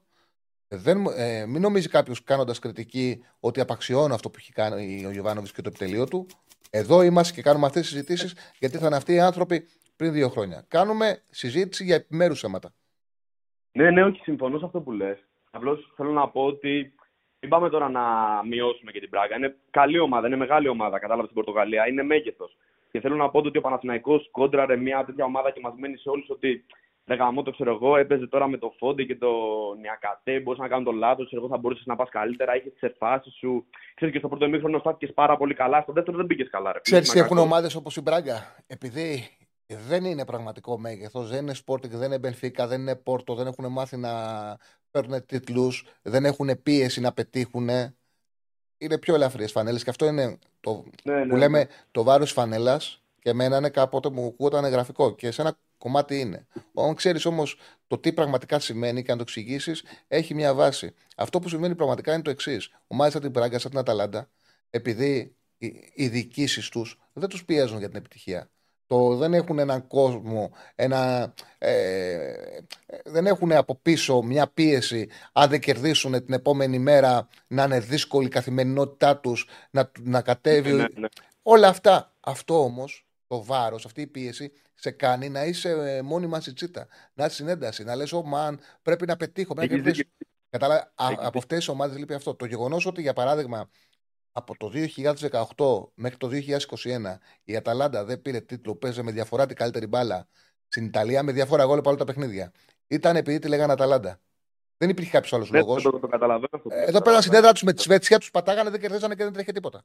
Αυτό Ναι, ήταν ο αλλά λόγος θέλω που να σου πήραν. πω- Α, πες, Αυτό, πες, πες, σου. αυτό συ- συγγνώμη, ε, σου παίρνω το χρόνο, αλλά θα σου δώσω. Θα σου δω- δώσω δηλαδή θα μιλήσεις μόλις τελειώσω. Αυτό που θέλω να πω είναι ότι η Μπράγκα, ο μάτσα την Μπράγκα, ο, Παναθνα... ο καλός Παναθηναϊκός της έχει. Ο καλός Παναθηναϊκός Ναι, όμως. Συμφωνώ- Θέλει συμφωνώ χρόνο σε αυτό ακόμα που όμως λες. για να γίνει ομάδα να, να, να την έχει την Μπράγκα. Σίγουρα ρε φίλε, αλλά θέλω να σου πω, ας πούμε, μην απαξιώνουμε μια ομάδα που πέρσι έβαλε 75 γκολ στο πρωτάθλημα. Όχι, δεν Κατάλαβες, απαξιώνει ο Παναθηναϊκός κανένας. Πέρυσι, πέρυσι είχε 47. Δηλαδή, θέλω να σου πω, καταλαβαίνεις τη διαφορά, έτσι. Και επίσης, εγώ είμαι, εγώ είμαι αισιόδοξος ρε φίλε και χαρούμενος για την ομάδα μου. Παρά το ότι ξέρεις, στενοχωρήθηκα για χθες. Γιατί ρε φίλε, βλέπω ότι ας πούμε πέρυσι ο Παναθηναϊκός έπαιζε, ένα, πρωτα- ένα, έπαιζε μπάλα έτσι συντηρητικά. Ξέρεις, χωρίς πολλές επιθετικές πρωτοβουλίες κτλ. Να προσέξουμε το βάρος στα χαφ κτλ. Τώρα έχει γίνει πολύ πιο δημιουργικός ρε φίλε και είναι και πιο ωραίο στο μάτι. Και πιστεύω ότι όταν ανέβουν κι άλλο παίκτες όπως ο Τζούρι, ο Μπιλένα, ο οποίος χθε δεν ήταν καλός. Ο Πέρεθ, ήρθε ο Αράο τώρα που είπες και εσύ ο ίδιος ότι δίνει τελείως διαφορετικά χαρακτηριστικά. Πιστεύω θα πάει σε πολύ τελείως διαφορετικό επίπεδο ο Παναθηναϊκός και δεν θα μπορεί να τον προβλέψει κανένας το τι μπάλα μπορεί να παίξει. Όπως πέρυσι δεν μπορούσε κανένας να προβλέψει την ΑΕΚ. Ο Παναθηναϊκός έχει αλλάξει τελείως το κέντρο του. Τελείως, δηλαδή θα ξεκινάει τώρα με Αράο, Βιλένα, Τζούρισιτς και θα έρχεται από τον πάγκο, ίσως ο πιο ποιοτικός παίκτης σε τεχνική κατάρτιση μιλώ του, ασχέτως αν δεν προσφέρει σε νούμερα κτλ. Θα το δούμε αυτό φέτος. Ο Μπερνάρ. Δηλαδή, μπορεί να είναι και του, του πρωταθλήματος ο πιο ποιοτικός παίκτης. Κατάρα σε ποιότητα εννοώ. Κατάλαβες τι θέλω να πω. Συν την καριέρα που έχει κάνει. Δηλαδή, δεν μπορούμε τώρα να το απαξιώνουμε αυτό. Και κάτι επίσης θέλω να πω για το Σπόραρ. Επειδή εγώ δεν θέλω να υπερασπιστώ το Σπόραρ, γιατί εντάξει, αν, ας πούμε, αν χάσουμε την πρόκληση, κατά ένα μερίδιο ευθύνη θα φταίει και αυτός ρε φίλε. Δηλαδή, αν έκανε το 1-1, θα βλέπαμε άλλο παιχνίδι πιστεύω. Θα ξυπνάγανε που μπήκαν στο δεύτερο ημίχρονο μαγκωμένοι. Απλώς θέλω να πω, ξέρεις, υπάρχουν παίκτες, εσύ το ξέρεις καλύτερα από μένα, που κάνουν ρε φίλε μια σεζόν, ξέρω εγώ, με 10-15 γκολ, τους παίρνει, ή με 20 γκολ, θέλω να σου πω, τους παίρνει μια μεγάλη ομάδα και μετά εξαφανίζονται. Ο Σπόραρ δεν είναι τέτοιος παίκτης. Ο Σπόραρ έχει κάνει στη Ολύμπια Λιουμπλιάνας, έχει βάλει 50 γκολ σε 108 συμμετοχές. Στη Σλόβαν Μπρατισλάβα έχει βάλει γκολ. Έχει παίξει δηλαδή, ρε παιδί μου. Βασικός στερφόρ στη Σλοβενία. Που Ασφαλώς, ασφαλώς. Ασφαλώς. Μα γι' αυτό το πήρε ο Παναθάκο. Ναι, το ότι είναι σε κακό φεγγάρι, το βλέπουμε όλοι, ρε φίλε. Αλλά θέλω να σου πω, φαντάσου τώρα τι χάι ρε παιδί μου έχει ο Πόνσε. Ξέρεις πότε ένας παίκτης δέχεται σκληρή κριτική; Όταν παίρνει παραπάνω χώρο από αυτό, ο, το, από τον χώρο που του αναλογεί η εικόνα που δείχνει στο γήπεδο. Αυτό συμβαίνει ναι, στο ναι, Τη ζημιά, του, τη, τη ζημιά την κάνει ο Γιωβάνοβιτς που τον βάζει περισσότερο ναι, ναι, ναι. από ό,τι δείχνει η εικόνα του ότι πρέπει να παίζει. Ενώ αν, τον, ε, αν είχε πάρει απαλλαγή από το προπονητή του, να έλεγε Δεν είσαι καλά, σε είδα με τη Μαρσέη, δεν είσαι καλά, δεν θα ξεκινήσεις. Και έμπαινε ο Ιωαννίδης και έμπαινε ο Σπόρας στο 80-85, δεν θα λέγε κανένας ποτέ για αυτόν. Και θα παίζε με τον. Ε, και θα παίζε το Σάββατο στο ελληνικό πρωτάθλημα, μπορεί να βάζει και ένα γκολ και σιγά σιγά να βρει και την ψυχολογία. Ναι, ναι, ναι, αυτό που λες. Θέλει διαχείριση πιστεύω Σπόρα, αλλά μην τον μειώνουμε ας πούμε, ότι είναι άσχετος κτλ. Είναι Έχουμε, το βασικό σεντερφόρ τώρα της Σλοβενίας. Δηλαδή θέλω να πω, έχει το Σέσκο που παίζει στη λειψία. Ασφαλώς. Μην τα μειώνουμε όλα. Κατάλαβες τι θέλω να πω. 100%. Αυτό και ο χώρο πρέπει συμφωνώ. να το τώρα στον που είναι πολύ καλός, που είναι σε φόρμα. Μπαίνει οπουδήποτε μπαίνει, είτε με Μαρσέικ είτε τώρα με την Πράγα προσφέρει και πιστεύω ότι μπορούμε να την πάρουμε την πρόκληση. Μέσα στο ΆΚΑ με τον κόσμο μα δείξαμε ότι μπορούμε. Αυτό. Ευχαριστώ πάρα πολύ. Λοιπόν, και ο κόσμος που Παναγού ετοιμάζεται να γεμίσει το ΆΚΑ, να πω ότι κάντε subscribe, κάντε εγγραφή, κάντε like. Μας παρακολουθούν 2.000, ε. Έχουμε μέσα 2.000. Ε, κάντε like, κάντε εγγραφές. Έρχονται και καινούριες εκπομπές. Στις 4 Σεπτεμβρίου θα ξεκινήσει ο Διονύσης Δευτήλα την Οριακλή Αντίπα. Ε, ο, ο Μπόγρης ε, ετοιμάζεται για να δώσει ρεσιτάλ στο Μουτομπάσκετ. Θα έχουν μετά τα παιχνίδια εκπομπές για το Μουτομπάσκετ, τα παιχνίδια της Εθνικής μαζί με τον Θοδωρή και τον Αριστοτέλη. Οπότε έχετε λόγο να κάνετε εγγραφή στο κανάλι για να παρακολουθείτε όλο το ωραίο υλικό που ανεβάζουμε καθημερινά. Λοιπόν, Ιωαννίδης Τσέριν Μπερνάρ βασική την Τρίτη. Νομίζω ότι ο Τζούρισιτ δεν γίνεται να βγει από την δεκάδα. Συμφωνώ για τους άλλους δύο. Και ο Μπερνάρ δεν θα είναι τόσο καλός αν ξεκινήσει. Ασφαλώς οι άλλοι δύο πρέπει να ξεκινήσουν βασικοί. Πάμε στον επόμενο. Χαίρετε. Καλησπέρα, καλησπέρα Τσάρλι, ακούγομαι; Ναι, ναι, μια χαρά. Ωραία, καλησπέρα καταρχάς και σε όλους τους φίλους ακροατές. Ένα πολύ σύντομο και περιεκτικό σχόλιο θέλω να κάνω, διότι δεν είχα και χρόνο να ακούσω όλη τη συζήτηση εκ των προτέρων και φαντάζομαι και για τον Παναθηναϊκό έχουν φιλιοποθεί όλες οι αναλύσεις. Ε, όσο πιο σύντομα γίνεται, εκτιμώ ότι το, το μεγάλο μειονέκτημα του Παναθηναϊκού χθες ήταν τα πνευμόνια του στο κέντρο. Όσο άντεχε ο Βιλένα, ο οποίος είναι ανέτοιμος, και ο 34 Πέρεθ, μέχρι το 50-60 στεκόταν η ομάδα. Ακόμη και στο 50 δηλαδή που έφαγε τον γκολ και μπήκαν, ας πούμε, της Μπράγκα αρκετά πιο δυνατά μέσα, πάλι η ομάδα ήταν καλά. Τρώει τον γκολ, αποδιοργανώνεται και πέφτει, πέφτει ταχαίως όλο και χειρότερα. Ίσως άργησε λιγάκι ο Γιωβάνοβιτς να βάλει τον Τζέριν. Εμένα η εκτίμησή μου για τον Βιλένα είναι ότι πέρα από ανέτοιμος, πρόκειται και για έναν παίκτη ο οποίος ίσως δεν έχει καταλάβει ακόμη και το πόσο κρίσιμα είναι αυτά τα μάτια για τον Παναθηναϊκό. Διότι. Α, έμπειρος παίκτης, το, το ξέρει αυτό. Έμπειρος παίκτης, το ξέρει. δεν διαφωνώ, αλλά θέλω να καταλήξω κάπου. Στο πρώτο ημίχρονο Βιλένα υπάρχει μια φάση η οποία παίρνει την μπάλα, την ζορίζει λίγο στο κέντρο, κάνει δύο-τρεις τρίπλες. Θυμάμαι τη φάση και την έχασε. Θυμάμαι και βγάζει κλασική φάση Μπράγκα. Αυτό είναι ανεπίτρεπτο για παίκτη ας πούμε, του Βεληνικού του Βιλένα και με τα κιλά μπάλα που κουβαλάει. Πρώτο σχόλιο αυτό όσον αφορά το κέντρο. Απλά αυτό συμβαίνει, αυτό συμβαίνει γιατί είναι το παιχνίδι του τέτοιο. Θέλει να κρατάει την μπάλα και δεν είναι καλά και γι' αυτό το λόγο σου πίεση του την πήρανε την μπάλα. Έτσι, έτσι ακριβώς. Έτσι ακριβώς. Και ενδεχομένως θα έπρεπε ο Τσέρι να πάει από λίγο πιο νωρίς. Από το 55-60 θα έδινε μια άλλη ανάσα παρά στο 70-72 πόσο μπήκε. Πρώτο σχόλιο αυτό. Δεύτερον, όσο πιο σύντομα γίνεται για τον Αραώ, πολύ καλές τοποθετήσεις, πολύ δυναμικό στην μπάλα, καλά μαρκαρίσματα. Εγώ προσωπικά δεν ξέρω, δεν συμμερίζομαι την άποψη των άλλων φίλων οι οποίοι τον έβγαλαν κατευθείαν στο ξυλοκόπο. Για μένα ανέβασε αρκετά την ομάδα, οι μεταβιβάσεις αρκετά σωστές. Αν και από ό,τι φαίνεται δεν είναι και το δυνατό του σημείο, το δυνατό του κομμάτι, το δημιουργικό. Το γνωρίζαμε ωστόσο. Όχι, όχι, έχει καλή, καλή, έχει καλή πάσα ο Αραώ. Έχει καλή πάσα. Και καλή μεγάλη μεταβίβαση έχει. Παίζει με ψηλά το κεφάλι και συμφωνώ σε αυτό που λες ο πρώτο, ότι καλύπτει μεγάλες αποστάσεις πολύ εύκολα. Δηλαδή τον βλέπει. Μπράβο, πάρα πολύ χρήσιμος. Αν δεις τη φάση του Ρόνι Λόπες, η επιστροφή του Αραώ, παιδιά, έχει καλύψει το μισό γήπεδο κατευθείαν. Ήταν ο ένας από τους τρεις παίκτες, ο οποίο, αφού έγινε το κλέψιμο και τρώμε την αντεπίθεση κατευθείαν για να γίνει το 3-0, έχει καλύψει το χώρο και καλύπτει παίκτη μέσα στην περιοχή. Δεύτερο σχόλιο αυτό. Με τέσσερα, με τέσσερα ανοίγματα καλύπτει πάρα πολλά μέτρα. Έχει πολύ μεγάλο διασχελισμό. Εγώ εκτιμώ ότι θα είναι πάρα πολύ χρήσιμος για τον Παναθηναϊκό, ειδικά σε ένα ελληνικό πρωτάθλημα το οποίο ε, τα αμυντικογενή εξάρια συνήθως πιάνει. Ε, τρίτο σχόλιο, αναφορικά με το Σπόραρ, έχουν χιλιοϊπωθεί πράγματα. Ε, το χειρότερο με το Σπόραρ δεν είναι ότι χάνει τη φάση του γκολ. Το χειρότερο με το Σπόραρ είναι ότι δεν προσφέρει γενικά στην ομάδα. Δεν ανοίγει χώρους. Δεν τραβάει παίκτη. Χθες αυτός ο οποίος μάρκαρε το Σπόραρ, παιδιά, είναι ανήκουστο αυτό. Είναι ο 39χρονο Ζωσέ Φόντε. Δεν είναι δυνατόν να είσαι center for και να μην μπορείς να τραβήξεις τον φόντ έξω από την περιοχή σου και να ανοίξεις χώρο για το extreme. Να κάνει και ένα overlap το back και να πετάξεις την παλιά στα δεξιά, στα αριστερά, τραβώντας το stopper και να έχεις κενό μετά μέσα στην περιοχή σου. Τα λες πολύ σωστά, έχεις δίκιο. Έτσι είναι. Να σπάσει την μπάλα το extreme. Αυτό είναι ανήκουστο. Δηλαδή, ο καθένας ο οποίος βλέπει ποδόσφαιρο και γνωρίζει τα ελάχιστα ποδοσφαιρικά, βλέπει στην πράγκα δύο δεδομένα.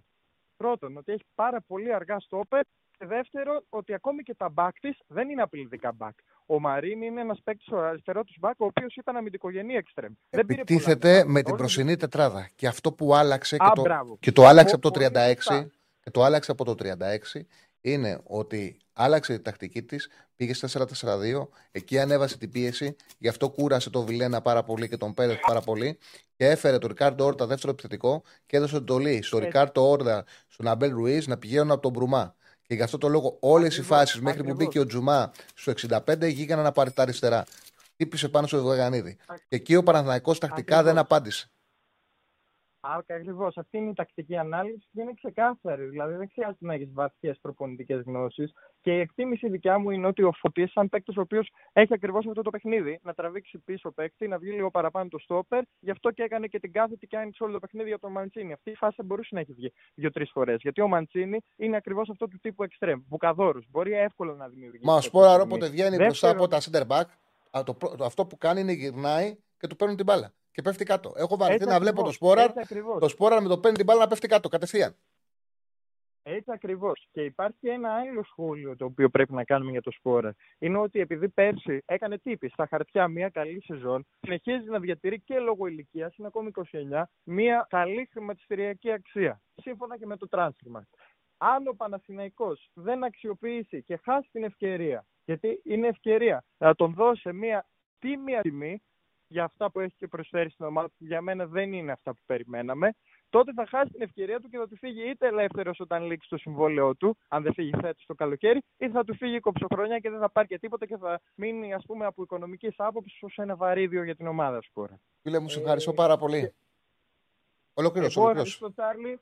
Να είσαι καλά, ολοκληρώνω θέλοντας να πω το εξής: ένα κοινωνικό σχόλιο, γιατί ο Παπα-Νικολάους με συγκλώνησε, τα άκουσα και έμεινα. Να μην συνηθίσουμε την τραγωδία, Τσάρλι.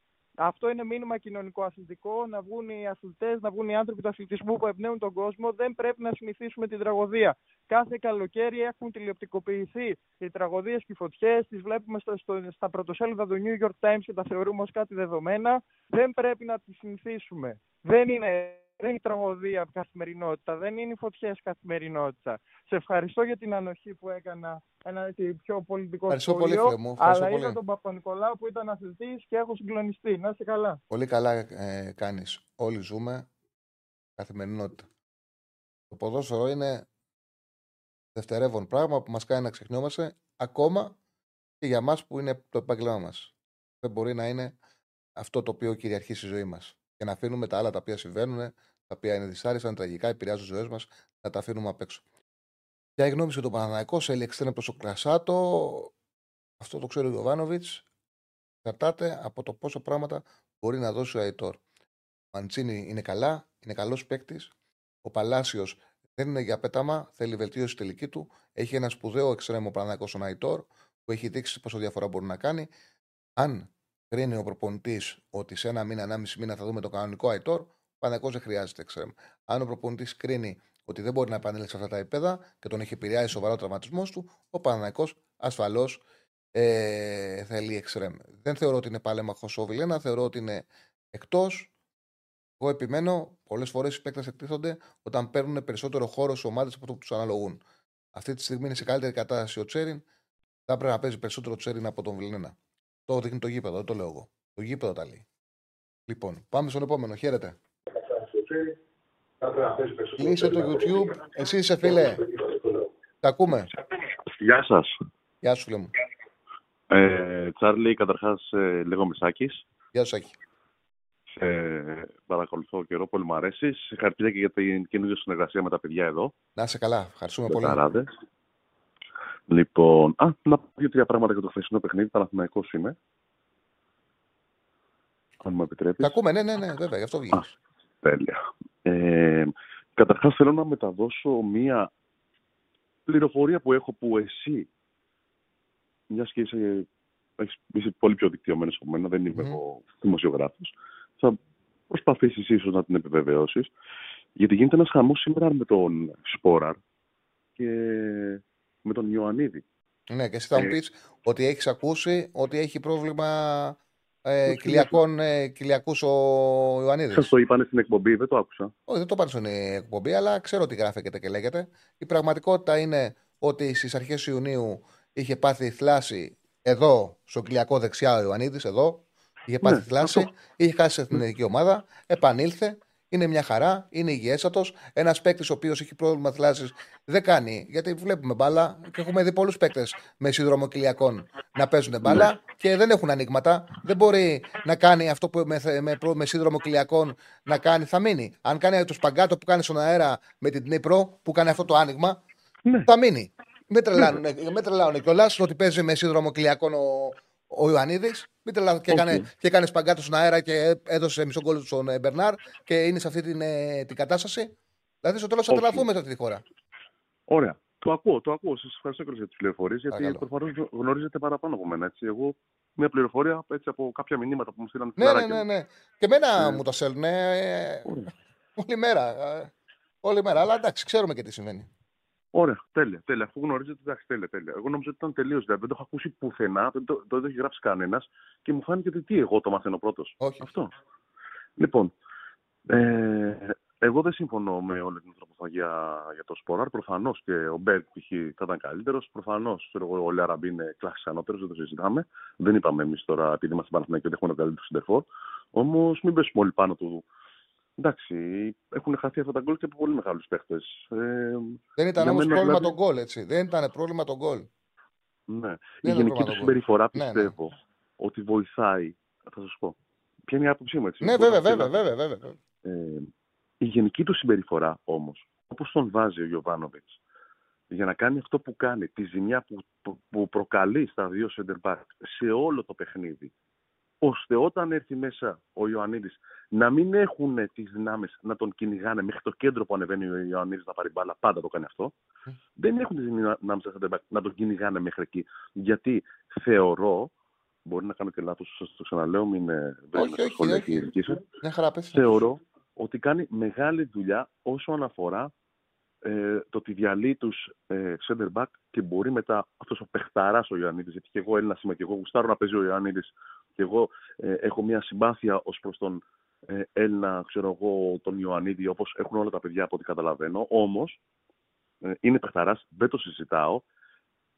Αυτό όμως που κάνει ο Σπόρα, π.χ., που διαλύει τους center back, τους τρέχει δεξιά-αριστερά, τους παίζει όλη την ώρα στο όριο του offside, έτσι όπως το βλέπω εγώ, μπορεί να κάνω και λάθος, διορθώστε με. Δεν μπορεί να το κάνει ο Ιωαννίδης. Άκου. Ο Σπόραρ έχει καλύτερες κινήσεις γιατί είναι κλασικό striker. Έτσι κάθετες. Δηλαδή αυτό δεν μπορεί να κάνει. Όχι, δεν μπορεί να κάνει. Δεν το δοκιμάζει γιατί ο Ιωαννίδης του αρέσει να παίζει με πλάτη, να βγαίνει έξω. Όπως κάνει ο Χάρη Κέιν, όπως κάνει ο Μπεντζεμά, όπως κάνουν οι- οι σύγχρονοι επιθετικοί που πρέπει η μπάλα να κουμπάς πάνω τους και να παίξεις. Ο Σπόραρ είναι πιο πολύ κάθετος με στην περιοχή. Να ξέρεις Ναι. ότι στο ποδόσφαιρο αυτούς τους φορ συνήθως βλέποντας ποδόσφαιρο σου λέει παίζω συνέχεια. Δεν κάνω άλλη δουλειά, όλη μέρα μπάλα βλέπω. Αυτούς τους φορ, τους striker, τους καθαρούς, οι προπονητές τους θέλουν από τον πάγκο. Γιατί του Μμ. βασικούς θέλουν τους παίκτες που συμμετέχουν στο παιχνίδι. Ε, το ακούω και. όταν όταν έχεις κουράσει την άμυνα, όταν έχεις κουράσει πραγματικά την άμυνα, είναι μεγάλη δουλειά να τους ρίξεις ένα center for. Και γι' αυτό το λόγο βλέπουμε συνέχεια παίκτες να παίρνουν μεταγραφή και να είναι striker, striker, όπως είναι ο Σπόρα. Όμως ο καλός ο επιθετικός που παίρνει την μπάλα και συμμετέχει, δεν τον έχεις στον πάγκο να κάθεται και να του λες θα μπει στο 70. Ωραία, ωραία. Ναι. Δεν συμφωνώ. Αυτό όμως που παρατήρησες είναι εύστοχο, είναι πολύ σωστό, έτσι είναι. Όχι, μα, μα δεν κατάλαβα. Ε, εγώ, α ας πούμε, αυτό που μου λέτε εσείς τώρα, ε, μου ακούγεται τόσο λογικό και μου φαίνεται περίεργο που, ας πούμε, το ακούω από εσάς τώρα και έχετε τόσο δίκιο. Δεν το είχα, ας πούμε, αναλύσει έτσι εγώ στο μυαλό μου και το ακούω τώρα, είναι πάρα, πάρα πολύ, πολύ πιο σοφό, ας πούμε, από τη δικιά μου άποψη και σας ευχαριστώ κιόλας. Μπορεί, εντάξει, έχει να κάνει. Άμα μιλήσουμε, εμένα το αντικείμενό μου γιατί βλέπω πολύ μέρα μπάλα. Οπότε έχω, μου είναι πιο εύκολο Πολύ. να εκφραστώ σε αυτό το αντικείμενο. Πολύ σοφό. Τότε, δεν μακάρι είναι. να το δει και έτσι ο Ιβάν και να δοκιμάσει το αντίθετο την επόμενη εβδομάδα για να μην κρατάω και άλλο. Σε ευχαριστώ τις πάρα προπονήσεις. πολύ. Να μα- Όπα, έπεσε. Σε ευχαριστώ πάρα πολύ, φίλε μου. Συγγνώμη που κόπηκες ε, απότομα ε, για τα μηνύματα που έχουν έρθει για κάρτες του Αράου επειδή μπήκε και έριξε μια κλωτσιά. Μία ήταν και έπρεπε να τη ρίξεις έτσι όπως πήγαινε το παιχνίδι. Γιατί ένας χάφ ο οποίος είναι και Λατίνος έχει και εμπειρία, πρέπει να ξέρει και πότε πρέπει να κλωτσίσει και πρέπει να κλωτσίσει όταν εκλωτσίσει. Ο Αράου έχει πάρει την Τουρκία στη Φέντερ Μπαξέ στο πρωτάθλημα, έπαιξε 16 παιχνίδια, πήρε τρεις κάρτες. Για αμυντικό χάφ είναι ένα νορμάλ νούμερο, δεν είναι κάτι υπερβολικό. Ε, έχει παίξει σε δύο ευρωπαϊκά, πήρε μία. Δηλαδή σε 18, κίτρινες κάρ- ε, σε 18 συμμετοχές στην Τουρκία πήρε 4 κίτρινες κάρτες. Στη Βραζιλία, που έχω τα στατιστικά, έχω- τα έχω μόνο για το πρωτάθλημα, δεν έχω Σουνταμερικάνα και τα υπόλοιπα. Μόνο στο πρωτάθλημα όμως. Σε 126 συμμετοχές έχει πάρει 19 κίτρινες. Και στην καριέρα του, πρωτάθλημα Βραζιλίας, ε, πρωτάθλημα Τουρκίας και τα δύο μάτς για το ε, στην UEFA, έχει πάρει 126 παιχνίδια, σε 126 παιχνίδια, 19 κίτρινες κάρτες και μόλις μία κόκκινη. Δεν έχουμε εδώ μια καριέρα ενός ποδοσφαιριστή που δείχνει ότι θα παίρνει τη μία κάρτα μετά την άλλη. Δεν έχουμε τέτοια καριέρα. Ήταν, θυμάμαι, είχαμε τέτοια καριέρα με τον ε, Μποτία, τον έχει πάρει ο Ολυμπιακός. Η προηγούμενη του ομάδα έχει πάρει 14 κάρτες. Το είχα σημειώσει. Εδώ δεν έχουμε κάτι τέτοιο. Για ένα αμυντικό χαφ, 126 συμμετοχές που τουλάχιστον έχω, έχω εδώ μπροστά μου. Δεν το έχω ψάξει παραπάνω γιατί τώρα το κοίταξα που μου στείλατε μηνύματα. Λείπουν τα Σουνταμερικάνα και τα Λιμπερταδόρες που έχει συμμετοχές. Αλλά πρωτάθλημα Βραζιλίας και πρωτάθλημα Τουρκίας, 126 παιχνίδια, 19 κάρτες, μια κόκκινη είναι. Νομίζω ότι συμπληρώθηκε από τη ώρα να κάνουμε ένα διάλειμμα και να επιστρέψουμε. Μικρό θα είναι το διάλειμμα. Τρίλεπτο θα είναι. Επιστρέφουμε.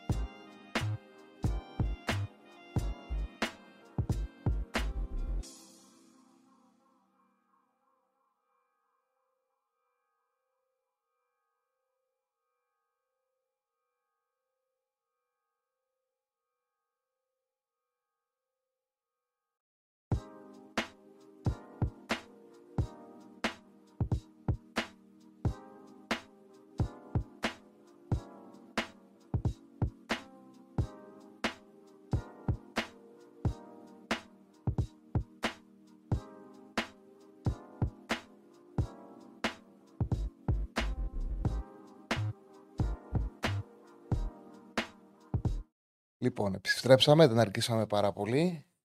Ε, είμαστε μαζί με την P365. Κάντε κάτω από το βίντεο, κάντε like, κάντε εγγραφή. Μας βοηθάτε πάρα πολύ στη δουλειά μας. Να κάνετε like και να κάνετε και εγγραφές στο site. Λοιπόν, ε, λέει ο φίλος, θέλουμε, θέλουμε τριάρ γιατί με το σπόρα δεν βλέπω πρόκριση. Ε, εμείς για τον Τζιπρίλ, εντάξει, βάζει τον εξ γκολ και πέρσι, αλλά και φέτος σπορά είναι αρκετά αποτελεσματικό. Έχει σκοράρει όσα γκολ θα έπρεπε να έχει, σκοράρει βάσει αυτών. Γι' αυτό το λόγο συνεχίζω να λέω το πρόβλημα με του Σπόρα δεν είναι ε, το αν έχει σκοράρει γκολ ή αν δεν έχει σκοράρει. Το πρόβλημα με το Σπόρα είναι ότι δεν βοηθάει καθόλου την ανάπτυξη της ομάδας. Καθόλου. Έχει πάρα πολύ ευκολία πολύ κατοχής και ήταν ο κύριος λόγος ο Παναναναϊκό πιέστηκε πολύ στο τελευταίο κομμάτι του πρώτου μηχρόνου. Φαινόταν ήταν σε κακή ημέρα. Φαινόταν πάρα πολύ σε κακή ημέρα. Οπότε ε, πάνω σε αυτό κάνουμε συζήτηση, πάνω σε αυτό κάνουμε κριτική. Πάμε στον ε, επόμενο φίλο. Χαίρετε. Ναι. Ναι, ναι, έλα φίλε μου. Α, έλα Τσαλή, τι γίνεται; Καλά, μια χαρά. Ε, είχα ξαναπάρει τη Δευτέρα, Θάνος ε, από Αθήνα, Παναθηναϊκός. Γεια σου, Θάνο. Ε, εντάξει, θέλω να πω πάρα πολλά αργά μου, τώρα δεν προλαβαίνω προφανώς. Βάλτε σε μια σειρά, σιγά σιγά και πες. Ε, ήθελα να ξέρω ο Ζουνίδης αυτό το καιρό τι να σκέφτεται. Που με budget, επειδή είπες ότι έχει κάνει ο Γιωβάνοβιτς τον Παναθηναϊκό να, πέ- να εξελιχθεί. Ο Ζουνίδης τότε με budget 3 εκατομμύρια βγήκε δεύτερος απέναντι σε έναν Ολυμπιακό το 2015, δεν ξέρω αν το θυμάσαι. Τα μπερδεύεις. Ο Ζουνίδης πήρε την ομάδα από τον Εστραματσόνη. Τότε ο Παναγιώ είχε ψηλό μπάτζετ. Αυτό που έκανε ο Ζουνίδης ήταν την ε, μάζεψε πολύ την ομάδα. Ε, Το την- 15, το 15 ήταν ο Ζουνίδης. Όταν ανέλαβε, έκανε, ξεσκαρ, έκανε ξεσκαρτάρισμα την Ναι. Τι ομάδα. budget? Εγώ θυμάμαι ότι προσέβγανε παίχτε. Ήταν απλήρωτοι παίχτε η Σου Πουζουνίδη. είπα, σου είπα ότι πήρε την ομάδα. την Πήρε αυτό, η χρονιά που λέει εσύ, νομίζω ότι ήταν πιο μετά, ήταν το 16-17. Πήρε την ομάδα του Στραματσόνη με πάρα πολύ ψηλό budget. Την πήρε τον Νοέμβριο. Ε, Ωραία. έκανε ένα πάρα πολύ καλό ξεκατάρισμα ο Ιουζουνίδη. Έφτιαξε μια ομάδα με τον ε, Βηγιαφάνη στην άλλη πλευρά, τον Εμποκού που ο Στραματσόνη που τον πήρε δεν τον χρησιμοποιούσε καν. Και πραγματικά ο Παναναϊκός έπαιξε πολύ ωραίο ποδόσφαιρο. Μετά στη συνέχεια του βγάλε την πρίζα ο Αλαφούζος και έγινε ό,τι συνέβη.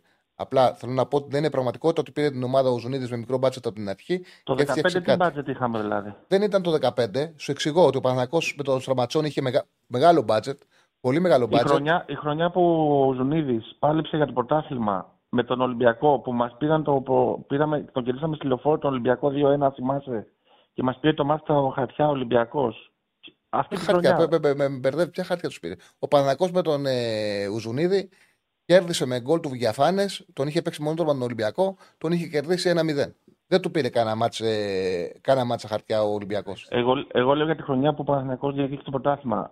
Εκτός αν κάνω λάθος. Ποιον είχε τέλος πάντων. ο Ζουνίδη στον Παναθηναϊκό προπονητής πήγε το Νοέμβριο του 16. Ωραία. Τη χρονιά που, που διεκδίκησε το πρωτάθλημα ο Παναθηναϊκός, που κέρδισε 2-1 τον ε, Ολυμπιακό με το, με τον γκολ του Πέτριτ στο 1 και που Με είχε μπει ο Ανασίου, Μαρινάκης ο Ανασίου, μέσα. ο Ανασίου, ο Ανασίου. Ο Αναστασίου. Ωραία. Ακόμα, ακόμα χειρότερα. Ε, ή- τι- εκείνο το budget που είχε τότε ο Αναστασίου δεν νομίζω να συγκρίνεται με το budget όχι, που όχι, έχουμε τώρα. ήταν, ήταν μικρό. Ήταν μικρό. Ε, τώρα έχουμε 20 εκατομμύρια budget για συμβόλαια το χρόνο. Ε, Αυτό έγινε, Ε. ανέβηκε, ανέβηκε σταδιακά το budget. Ναι, ε, έχουμε, Ανέβηκε αυτή τη στιγμή σταδιακά. έχουμε 20 εκατομμύρια. Και ήθελα να ξέρω, δηλαδή, ο Αναστασίου τώρα που βλέπει ότι με 20 εκατομμύρια αποθεώνω τον Γιωβάνοβιτς, επειδή πέρσι πήρε, ας πήραμε ας πούμε, με πέναλτι 15 βαθμούς και βγήκαμε δεύτερα από τους δύο, γιατί δύο παίζανε πέρσι. Δεν είναι, δεν, υπήρξε είναι, δεν, Ολυμπιακός. δεν είναι έτσι ακριβώς που τα λες. Ο Γιωβάνοβιτς πήρε την ομάδα σε πολύ κακή κατάσταση. Τη σου λούπωσε, τη βελτίωσε. Πήρε πρώτα Εντάξει, κύπελο. ε, τι σταδια- θυμάσαι να- Το budget ανέβηκε σταδιακά. Δεν ανέβηκε απότομα. Δηλαδή θέλω να σου πω ότι όλα είναι ε, πολύπλευρα. Αλλά δεν είσαι τον Ανασίου. Ο Ανασίου πράγματι με πολύ μικρό budget την πρώτη χρονιά πήρε κύπελο και έκανε τη δεύτερη χρονιά πρωταθλητισμό. Όταν Ναι. ανέβηκε το budget όμως, κάνανε λάθη και τη δουλειά του την έχασε όταν ανέβηκε το budget. Εγώ δεν λέω ότι πρέπει να μείνω Αναστασίου. Δηλαδή δεν είναι, δεν Απλά- είναι τίποτα απόλυτο. Απόλυτο. Πώς να σου Εγώ πω; δεν λέω ότι εγώ δεν είμαι φαν του Αναστασίου. Απλά θυμόμουν ότι εκείνη τη Κατάλαβα τι χρονιά λες. με, με, πολύ χαμηλά, με πολύ χαμηλό budget διεκδικήσαμε πρωτάθλημα και αποθώνω τον Γιωβάνοβιτς που, ε, που το ένα budget που τώρα, αυτή τη στιγμή που μιλάμε, έχει φτάσει πάνω από 20 εκατομμύρια. βγήκε από την ΑΕΚ δεύτερος. Δηλαδή, τρέχοντας δύο, βγήκε δεύτερος. Δεν υπήρχε Ολυμπιακός πέρσι, ούτε ΠΑΟΚ. Θέλω να πω, να βλέπουμε λίγο και το budget. Και θέλω να πω ότι, όπως λένε μια λυσίδα, μ' Ναι, ναι, καθαρά. Είναι τόσο δυνατή όσο ο πιο αδύναμος κρίκος. Έτσι δεν λένε; Ναι, έτσι, Όταν ε, μπορεί να έχει μια ομάδα 10 παιχταράδες, αν έχει έναν παίχτη μόνο που είναι τραγικός, θα κατεβάσει κάτι την ομάδα μετά, τι θα κάνει. Εμείς με τον, μπορεί και να την ε, επηρεάσει, συμφωνώ. συμφωνώ. Εμείς λόγω του Γιωβάνοβιτς, ο οποίος πρέπει να είναι ο πιο κολλημένος προπονητής που έχω δει, δηλαδή έχει αιμονές, δεν έχουμε έναν αδύναμο κρίκο στην έχουμε τρει-τέσσερι. Δηλαδή για μένα, αν κατεβεί πάλι με, με Σπόρα, Παλάσιος, ε, Μάγνουσον και Γεφτάη, εντάξει, τι να πω, δηλαδή να δεν μπορεί να βλέπει να κάποια Να σου κάνω ερώτηση, αν δεν κατέβει με Μάγνουσον και Γεφτάη και δεν ναι. αμυντικό δίδυμο θα πάμε να παίξουμε εμείς οι δύο, γιατί αυτούς έχει, δεν έχει άλλους. Δηλαδή, συγγνώμη, το Μάγνουσον, ε, ε, δύο, ε, ε, ένα χρόνο που βλέπει το Μάγνουσον, δεν έκανε καμία. Εγώ σου, λέω, εγώ σου λέω άλλο. Αυτούς έχει στόπερ ο Παναγιώτο. Άμα έχει αυτούς στόπερ, και ο Γιωβάνοβιτς. Του έχει στόπερ. Το Μάγνουσον, σου ξαναπώ πώς έγινε το ποδόσφαιρο. Α, το Μάγνουσον παίρνει την καλή του μεταβίβαση και την ποιότητα που έχει. Την άμυνα δεν είναι ο πιο σκληρός αμυντικός. Και δεν... είναι καρμανιόλα πίσω. Διαφωνείς περι... αυτό ότι είναι καρμανιόλα πίσω; Τα περισσότερα λάθη έγιναν από το Γεβντάι. Ο Γεβντάι ήταν το πρόβλημα. ένα παιχνίδι. Βλέπουμε τον. Ο Γεβντάι ήταν το πρόβλημα χθες. Και ο Γιοφτέ, αλλά δεν με τον Μάγνουσον ένα χρόνο. Δεν, είναι... δεν βλέπεις ότι είναι, ότι είναι Ο Μάγνουσον, ο Μάγνουσον είναι ψηλός, δεν είναι πολύ δυνατός, δεν είναι πολύ σκληρός. Ξέρει μπάλα, βοηθάει πολύ στην ανάπτυξη, έχει συγκεκριμένα θετικά, θετικά χαρίσματα και, και συγκεκριμένες αδυναμίες. Είναι ξεκάθαρο. Να πω, ίσως είμαι ισοπεδωτικός, εγώ δεν ξέρω. Δηλαδή όχι, είμαι υπερβολικός. Δεν σου λέω, γιατί βλέπω ότι, δεν ότι σου λέω ότι είναι ο καλύτερος. Δεν σου λέω ότι είναι ο καλύτερος αμυντικός που υπάρχει. Δεν είναι σκληρός. Κάνει, εγώ κάνει θέλω πολλά λάθη. Να, να σου πω μερικά πράγματα. Απλά, απλά θες... μην νομίζω ότι διαφωνούμε. Θέλω να σου πω το εξής. Άφησε με σε παρακαλώ πολύ okay. να πω ένα λεπτό μόνο να μιλήσεις χωρίς να, για, να, για να πω κάποια πράγματα θέλω να πω. Ναι, ναι, ναι. Και μετά να το κλείσω, ας πούμε. Ναι, φίλε μου. Θέλω να πω για τα μεγάλα συμβόλαια μετά, πάνω από το εκατομμύριο. Κάποιους παίχτε που έχουμε πάρει που επιμένει ο Γιωβάνοβιτς αυτούς, τι πιστεύω για αυτούς; Ε, Μάγνουσον, ε, ό,τι λάθος ό,τι λάθος μπορεί να κάνει πίσω το κάνει. Δεν πηγαίνει ποτέ πρώτος στην μπάλα. Και όταν πηγαίνει, κάνει την ε, άμυνα που είδαμε χθες στο, στο γκολ το δεύτερο, που γυρνάει το κορμό του, δηλαδή στρίβει την πλάτη προς την μπάλα και βάζει απλά το ποδαράκι του έτσι παθητικά. Δεν κάνει ένα τάκτιν τίποτα. Αυτό. Ε, Απλά η άμυνα έχει νικηθεί από τους άλλους. Τελευταίος ήταν ο Μάγνουσον που όντως είναι soft σόπερ. Είναι soft αμυντικός. Είναι... Αλλά, και, και αλλά ο Παναθηναϊκός, ο Παναθηναϊκός, πρόσεξε, ο Παναθηναϊκός πολλά χρόνια είχε να έχει center back και γι' αυτό τον πήρε. Αυτό έψαχνε ο Γιωβάνοβιτς. Αυτό θέλω να σου πω. Να είναι στην περιοχή τη δική του, να δει την κίνηση του εξτρέμ, να σηκώσει το κεφάλι και να του κάνει πάσα και να του σημαδέψει. Αυτό, Μα φάω αυτό του 10 άκουσε, γκολ και... δεν, άκουσε με, δεν τρώω 10 γκολ. Μπορεί να μην είσαι υπερβολικός. Κάνουμε συζήτηση. Σου λέω ναι, έχεις ζήκιο. Είναι αυτό, είναι και αυτό όμως. Δεν διαφωνώ σε αυτό που λες. Αλλά μην, μην, μην, ρε παιδί μου, μην κολλάς, ξέρεις τι συμβαίνει. Το παθαίνουν πολύ. Έχεις μια άποψη για τον Μάγνουσον. Δεν θέλει να λες μόνο τα αρνητικά. Υπάρχουν τα αρνητικά. Δεν είναι όμως ε, το, το, τραγικός. Δηλαδή, εσύ μιλάς για τον Μάγνουσον, λες και παίρνει την μπάλα με τα χέρια. Σύμφωνο. Στο Ζήγη τι πήρε για δηλαδή, λόγο. Πόσα, πόσα, πόσο έχει Ξέρω, ρε παιδί μου, το... και πόσο έχει βοηθήσει. Δεν, έχει, δεν έχω δει το τέλειο αμυντικό. Δεν έχω δει το τέλειο αμυντικό. Όλοι οι αμυντικοί έχουν πλεονεκτήματα και αδυναμίες. Δεν βλέπω στις άλλες ομάδες ε, ότι έχουν τόσο καλύτερους αμυντικούς από τον Μάγνουσον. Δηλαδή, κάτσε να τους συζητήσουν, να βάλουμε κάτω του αμυντικούς όλους. Δεν βλέπω ότι είναι τόσο καλύτεροι. Δεν λέω ότι δεν έχει αδυναμίες. Όλοι οι αμυντικοί για να παίξει κάποιος στην Ελλάδα, για να έρθει από το εξωτερικό κάποιος στην Ελλάδα, έχει αδυναμίες και πλεονεκτήματα. Ο Σέρκεφ δεν είναι καλύτερος.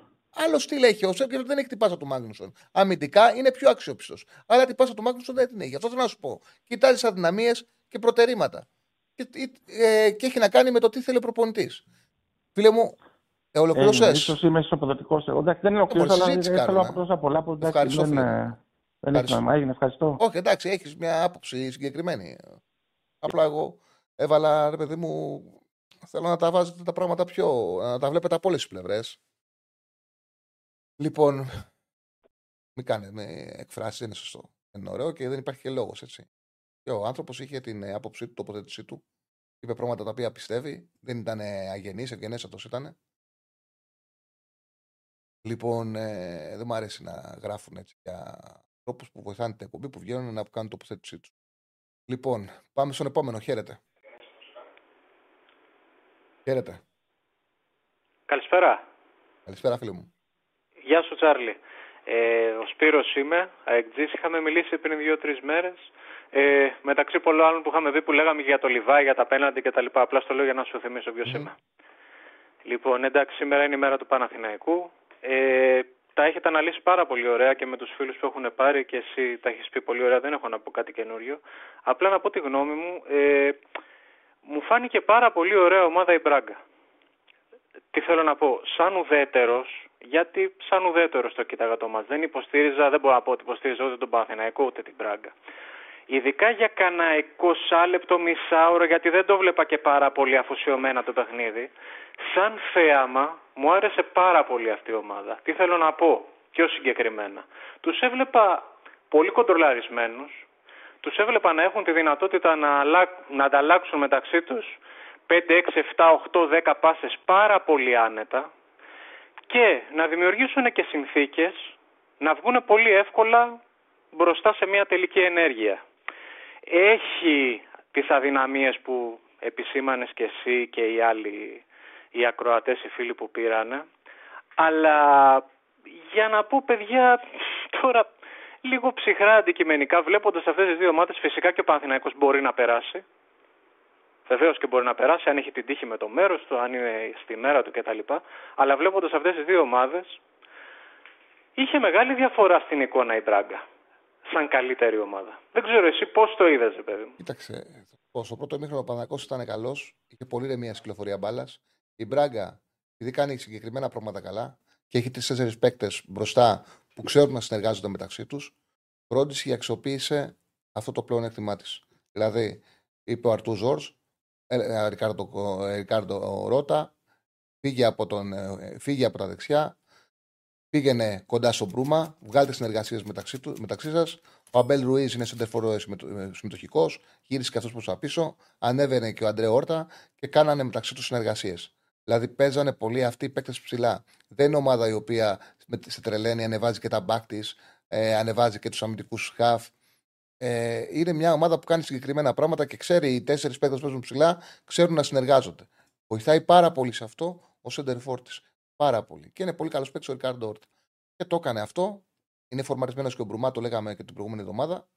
Και όντως δημιούργησε πίεση στο Παναναναϊκό και από τα αριστερά έβγαλε πολλές ευκαιρίες. Για μεγάλο διάστημα ο Παναναναϊκό έλεγε το παιχνίδι. Εμένα δεν με τρελαίνει η μπράγκα, όμως αυτά που ξέρει να κάνει, όπως και Adverb, τα κάνει καλά. Ε, συνεργάζεται με τους τέσσερι παίκτες ψηλά, συνεργάστηκε πολύ καλά και βρήκε τον τρόπο να χτυπήσει τον Παναθηναϊκό. Χτύπησε από την πλευρά του Βαγανίδη. Και ο Παναθηναϊκός σε αυτό το κομμάτι δεν απάντησε τακτικά. Έπεσε ο φιλός. Μ' ακούς; Πρέπει να πέσει. Γιατί δεν τον, ε, δεν τον ακούμε. Αυτό, παιδιά, μου συμβαίνει, συμβαίνει συχνά. Ε, και όταν έκανα ραδιόφωνο. Το γράφατε και χτες και προχτές για την ΑΕΚ. Έχει γίνει μονότονο, μιλάτε μόνο για Παναθηναϊκό. Παιδιά, σε εκπομπές μου μιλάμε πάντα για την επικαιρότητα. Χθε έπαιξε ο Παναθηναϊκός, είναι φυσιολογικό να μιλάμε για τον Παναθηναϊκό. Έτσι και εγώ στην εκπομπή, θα ξαναλέω, είναι επικοινωνίας, εσείς βγαίνετε και καθορίζετε. Εγώ βάζω στην αρχή, κάνω το πρόλογό μου και βάζω το, για το θέμα της επικαιρότητας. Μετά από και πέρα, αν ε, αυτά τα οποία βάζει ο παρουσιαστής, ο παραγωγός που κάνει εκπομπή, τραβάνε τον κόσμο, θα βγει, θα μιλήσει για αυτά. Όπως γίνεται. Όπως έγινε σήμερα για τον Πανάκο, όπως έγινε χτες για την ΑΕΚ. Θα είχατε δίκιο αν έπαιζε χτες η ΑΕΚ και μιλάγαμε για τα ταύλα. Χτες που, που ήταν το μάτι της ΑΕΚ, όλη την εκπομπή την αφιερώσαμε στην ΑΕΚ. Και προχθέ το ίδιο. Σήμερα ήταν φυσιολογικό να μιλάμε για τον Παναθηναϊκό. Ασφαλώς βέβαια, επειδή έχει εξαντληθεί το θέμα για τον Παναθηναϊκό, όποιος θέλει να βγει να πει κάτι άλλο, από σας εξαρτάται. Βγείτε στον αέρα και μιλήστε.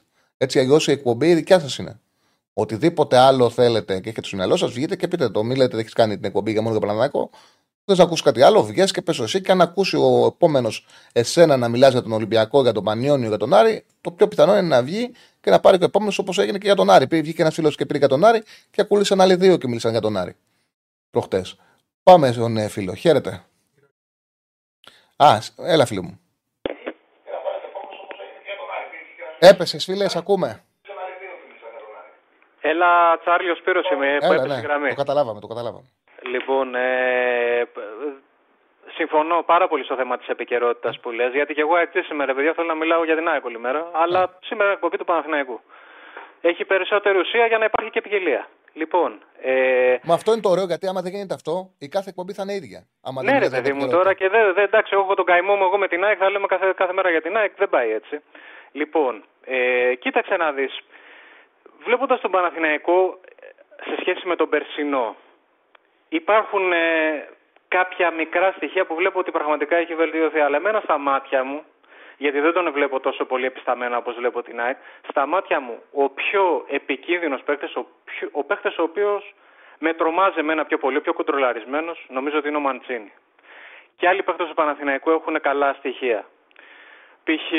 ο Μπερνάρ, ε, και ο Σπόραρ έχει κάτι, κάπως μπορεί να σου κάνει κάποια ζημιά, και έχετε δίκιο σε ό,τι είπατε. Αλλά ο μόνος παίκτης για μένα, παιδιά, που είναι ο πιο ολοκληρωμένος στον Παναθηναϊκό είναι ο Μαντσίνη.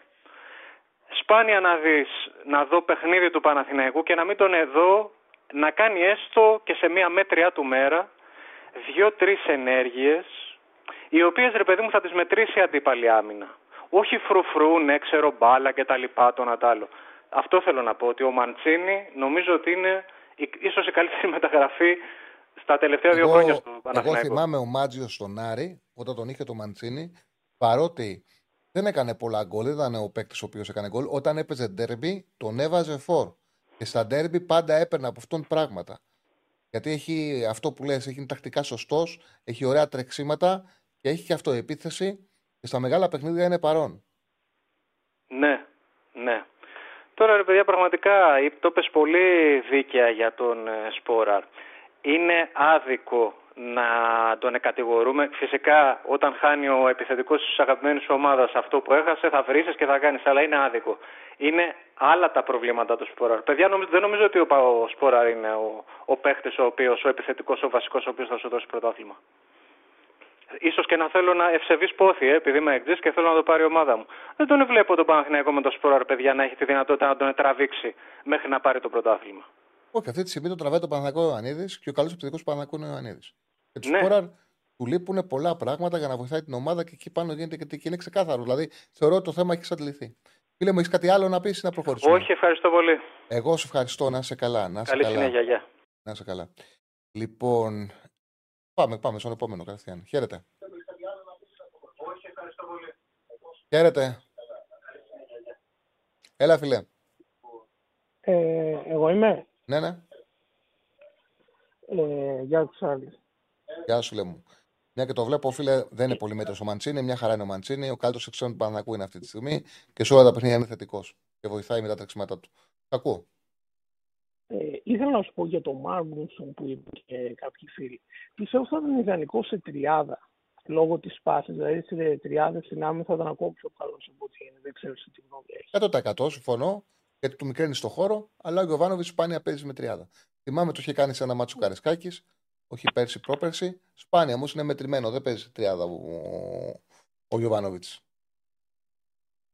Δεν με τρελαίνει. Εμένα δεν με τρελαίνει ο, ο, ο, ο Μάγνουσον. Ξέρω όμως γιατί παρακολουθούσα το ρεπορτάζ, ήξερα τι παίχτη ψάχνανε. Ψάχνανε ένα παίχτη να έχει αυτή τη μεγάλη πάσα, γιατί θέλει ο Γιωβάνοβιτ να παίζει ποδόσφαιρο χώρου και θέλει από χαμηλά να τροφοδοτούνται τα τρεξίματα του εξτρέμ. Και αυτό το πράγμα το κάνει τέλειο. Θα μου πει κάποιος, είναι αυτό το πρωτεύον για ένα αμυντικό; Δεν είναι αυτό το πρωτεύον για ένα αμυντικό. Όμως είναι ψηλό παιδί, καλύπτει την άμυνα, δεν είναι τόσο χάλια όσο λένε. Έχω δει αμυντικούς να είναι ακόμα πιο προβληματικοί πίσω. Δεν με καλύπτει βέβαια με τον τρόπο που παίζει αμυντικά. Δεν είναι όμως και ένα στόπερ και να πω πω, είναι αυτό το πράγμα.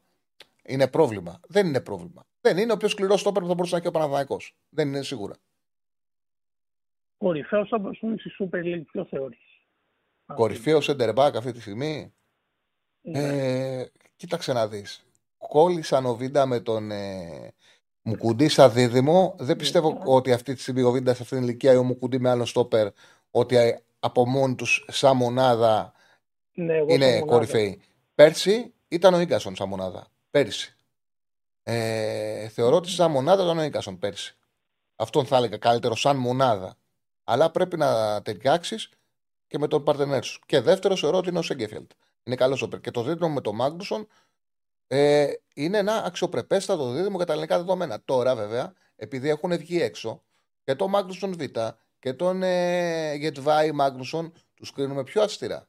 Όταν ε, θα παίζει στο ελληνικό πρωτάθλημα περισσότερα παιχνίδια, το pressing δεν θα είναι το ίδιο. Δεν θα υπάρχει προπονητής να τους ρίξει δύο φορ και το δίδυμο να είναι ο Μπάμε Γιάνκ με τον ε, Ντιά και το δίδυμο να είναι ο Ρικάρντο Όρτα με τον Αμπέλ Ρουίς. Τα πράγματα θα είναι διαφορετικά. Δεν το βλέπουμε το ίδιο. Θα έχουν χώρο και χρόνο και θα φαίνονται πολύ καλοί. Ε, απλά τώρα τους κρίνουμε και το Μάγνουσον και το Βίντα και το δίδυμο Σούπερ του Παναθηναϊκού τους κρίνουμε πολύ πιο αυστηρά γιατί τους βλέπουμε σε ένα επίπεδο αρκετά πιο ψηλό. Εγώ πιστεύω η ιδανική, έτσι σε αυτή την εποχή η ομάδα, η ιδανική τριάδα του Παναθηναϊκού στα χαφ θα έπρεπε να είναι κατά τη γνώμη μου ο Αράο, ο Βιλένα και ο Τζούρισιτς και μπροστά ε, ο Μπερνάρο Ιωαννίδης με τον Μανσίνη. Ναι. Όχι, εσύ α πούμε και θα εισάρψε για να πεις ποια είναι η δικιά σου γνώμη. Κοιτάξτε, εγώ πιστεύω ότι. Ε, άλλους. Όχι για την πράγκα γενικά. Εγώ δεν πιστεύω γενικά ότι μια εντεκάδα και η εντεκάδα είναι ανάλογα και τη φόρμα, ανάλογα και τον αντίπαλο. Τώρα, επειδή ο Παναγιακό πραγματικά παίζει σκληρά παιχνίδια, δυνατά παιχνίδια, θεωρώ ότι μια ελληνική ομάδα σε ένα πιο ψηλό επίπεδο ανταγωνισμού πρέπει να έχει τρία καθαρά χαφ. Εγώ αυτή τη στιγμή βλέπω τον Τσέριν να είναι σε καλύτερη κατάσταση από τον Βιλένα. Θεωρώ περίεργο που δεν ξεκινά. Άμα θέλει τον Βιλένα μέσα, θα πρέπει να έχει και τον Τσέριν. Εγώ αυτό πιστεύω. Και θεωρώ θα βοηθούσε πάρα πολύ να έχει και τον Βιλένα και τον Τσέριν στο pressing, γιατί θα έχει ένα χαφ ε, ε, ακόμα περισσότερο πιο κοντά στα στόπερ και θα ήταν πιο εύκολο να σπάσει στο αντίπαλο pressing. Ο Γιοβάνοβιτς το βλέπει διαφορετικά, OK. Okay. Αλλά νομίζω ότι σε αυτά τα μάτια θα βοηθούσε να έχει τρία χαφ ο Αυτή είναι η άποψή μου. Και μια τακτική που ο Γιωβάνοβιτς συμπέζει, έτσι. Θεωρείς ότι ε, εγώ πιστεύω αν περάσει στην Πράγκα, εκεί που θα έχει κερδιθεί θα είναι εκεί στις 4 που αποκρούει ο Μπρινιόλ και ένα λεπτό μετά γίνεται το 2-1. Θεωρώ ότι αυτή θα είναι το ζευγάρι 100% και είναι και η πρώτη που βγάζει χαμηλά δεξιά. Αλλά όπως λες, γιατί ο Λόπες μπορεί να κάνει και το 3-0, ο Μπρινιόλι βγαίνει και το σταματάει και μετά γίνεται το 2-1.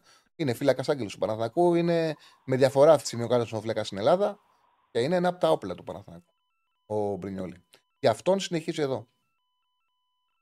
Αυτό που είχε πει ότι είναι η κορυφαία μεταγραφή Αλαφούζου, δεν είναι ο Μπεργκ, θεωρείς. Θεωρείς είναι το πάνω από τον Μπεργκ. Εντάξει, OK. Okay. Ε, μπορεί να είναι ο Μπεργκ. Ε, πιστεύω ότι αυτή τη στιγμή, επειδή ο Παναθηναϊκός μεγαλώνει, μεγαλώνει, μεγαλώνει και την εποχή που τον πήρε τον Μπρινιόλι δεν μπορούσες να φανταστείς ότι θα πλησιάσει να παίξει Champions League. Νομίζω ότι ξέρεις ότι έχει παίξει πολύ σημαντικό ρόλο. Τώρα δεν χρειάζεται να κυριολεκτούμε και απόλυτα. Έτσι κι αλλιώς. Ναι, ναι. Οι μεγάλοι δημοσιογράφοι εσύ λένε: Μην αφήνεις μια λεπτομέρεια να σου χαλάσει μια ωραία ιστορία. Τώρα εσύ, αυτό ήταν ωραίο που γράψα όταν ήταν η καλύτερη μεταγραφή του Αλαφούζου. Τώρα είναι λεπτομέρεια, αν ήταν ο Μπεργκ, δεν τρέχει και τίποτα. Και δεν είναι ε, τα πάντα απόλυτα κυριολεκτικά. Okay. Είναι Μπορεί και να καμιά φορά τι πετυχαίνεις και με ποιους. Ναι. Δηλαδή θα πετύχεις πράγματα που δεν πέτυχε με τον Μπεργκ. Οπότε κατευθείαν. Ε, μπορεί, άλλη, άλλη θέση. Τώρα ο Μπεργκ αυτός ήταν μια σπουδαία μεταγραφή και είχε γίνει σε μια εποχή που ο Παναθηναϊκός δεν είχε να χαλάσει πολλά λεφτά. Έπρεπε να διαλέξει. Όταν ο Ταμπίζα είχε κάνει αυτή την κίνηση μαζί με τον Αναστασίου και τους είχε βγει, ήταν το πρώτο καλοκαίρι Αλαφούζου και τους είχε βγει 100%. Γιατί ο Μπεργκ είχε τραυματισμούς, τον πήραν φτηνά και όντως είχαν πιάσει λαβράκι. Είχαν, ήταν λίρα 100 ο Μπεργκ. Φαντάζομαι ότι υπήρχε ένας ε, τύπου Μπεργκ στον Παναθηναϊκό όπως ήταν άρχισε ένα τέτοιο φορ το που να ξέρεις μπορεί να σου βάλει 25 γκολ τη χρονιά. Ναι, ναι. Λείπει πιστεύω αυτό. Και γενικά εσύ γνωρίζεις αν μπει ομίλους η ομάδα, αν θα γίνουν και άλλες κινήσεις ή λόγω και του γηπέδου, όπως όταν μπήκε η ΑΕΚ το 18 θα πάνε τα πιο πολλά εκεί και όχι τόσο ενίσχυση. Πιστεύω ότι αν μπει ο, ο Μίλους θα γίνουν μία-δύο κινήσεις, όχι κάτι τρελό. Δηλαδή ο Πανανακό ενισχύθηκε και το είχε πει και ο, και ο ιδιοκτήτης της ομάδας και πάρα πολύ σωστά έκανε ο Αλαφούζος ότι οι μεταγραφές φέτος θα γίνουν έγκαιρα να είναι η ομάδα έτοιμη. Και πράγματι αυτό συνέβη. Ε, οι προσήκες έγιναν έγκαιρα, ο Πανανακό είναι έτοιμος. Δεν ξέρω τι μπορεί να αλλάξει, αν θα φύγει κάποιος παίκτης τελευταία στιγμή και θα έρθει κάποιος άλλος. Δεν γνωρίζω. Δεν περιμένω τρελά πράγματα τον Παναθηναϊκό εγώ από εδώ και μπρος. Μεταγραφές.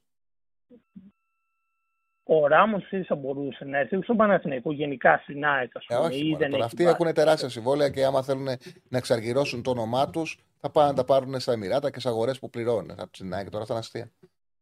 Και δεν έχει, και δεν έχει κανένα λόγο. Και δεν έχουν και λόγο και ελληνικέ ομάδες να μπλέκουν σε τέτοιες λύσεις, γιατί βλέπεις ότι δεν πιάνουν. Το έκανε πέρσι ο Ολυμπιακός, την πάτησε. Δεν πιάνουν. Δεν έρχονται τώρα ο Ράμος να παίξει Ναι, μπάλα. ο στην Ράμος Ελλάδα. όμως έχει full σεζόν. Δεν είναι Εντάξει, σαν τον άμα, Μαρσέλο που άμα έχει ήθελε ο άδεια. Ράμος να παίξει μπάλα, θα, θα έρχονταν στην Ελλάδα. Αν μπορούσε να παίξει Καλά, μπάλα. ισχύει και αυτό. Έτσι δεν. Έχει, έχουν τρελά συμβόλαια αυτοί. Δεν... Αν είναι να φύγουν από εκεί που παίζουν, θα πάνε στα μοιράτα. Ξέρουμε που θα πάνε. Σε ευχαριστώ πολύ. Και θα ήθελα... Α, έγινε. Ε, ολοκλήρωσε, ολοκλήρωσε. Πες το τελευταίο. Μισό Α, πες.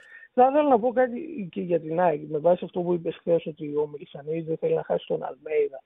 Μήπως υπάρχει ρε παιδί μου, και μια παραδοχή στην ΑΕΚ ότι ήταν λίγο ήταν τυχερή με τον Αλμέιδα. Οπότε δεν υπάρχει από πίσω τεχνικοί διευθυντές, σκάουτερ κτλ. Μια οργάνωση που να τους εξασφαλίζει ότι θα μείνουν σε ίδια επίπεδα αν φύγει ο Αλμέιδα. Οπότε κάνουν τα πάντα να μην τον χάσουν. Κατάλαβες τι εννοώ. Κοίταξε, ο Αλμέιδα Δηλαδή το ήταν πιο βελτίωσε. πολύ τυχερή. Δεν ξέρω αν ήταν τυχερό ή όχι. Σίγουρα Με παίζει τον και ρόλο. Αλμέιδα, όχι Ναι, η ναι. τύχη που. Παίζει ρόλο, ρε παιδί μου, να σκουμπώσει ο προπονητής και ο Αλμέιδα πέτυχε. Και δεν είναι εύκολο αυτή τη στιγμή να το χάσει. η ΑΕΚ, Και δεν είναι εύκολο να τον αντικαταστήσει τον προπονητή σου. Όσο καλή οργάνωση και να έχεις πίσω. Ε, Επίσης, επειδή δεν υπάρχει ο Αλμέιδα και του έχουν εμπιστοσύνη, βλέπεις ότι οι μεταγραφές πλέον είναι κοντά σε αυτά, σε αυτά του Αλμέιδα. Δηλαδή έρχονται παίκτες που τους γνωρίζει και τους θέλει.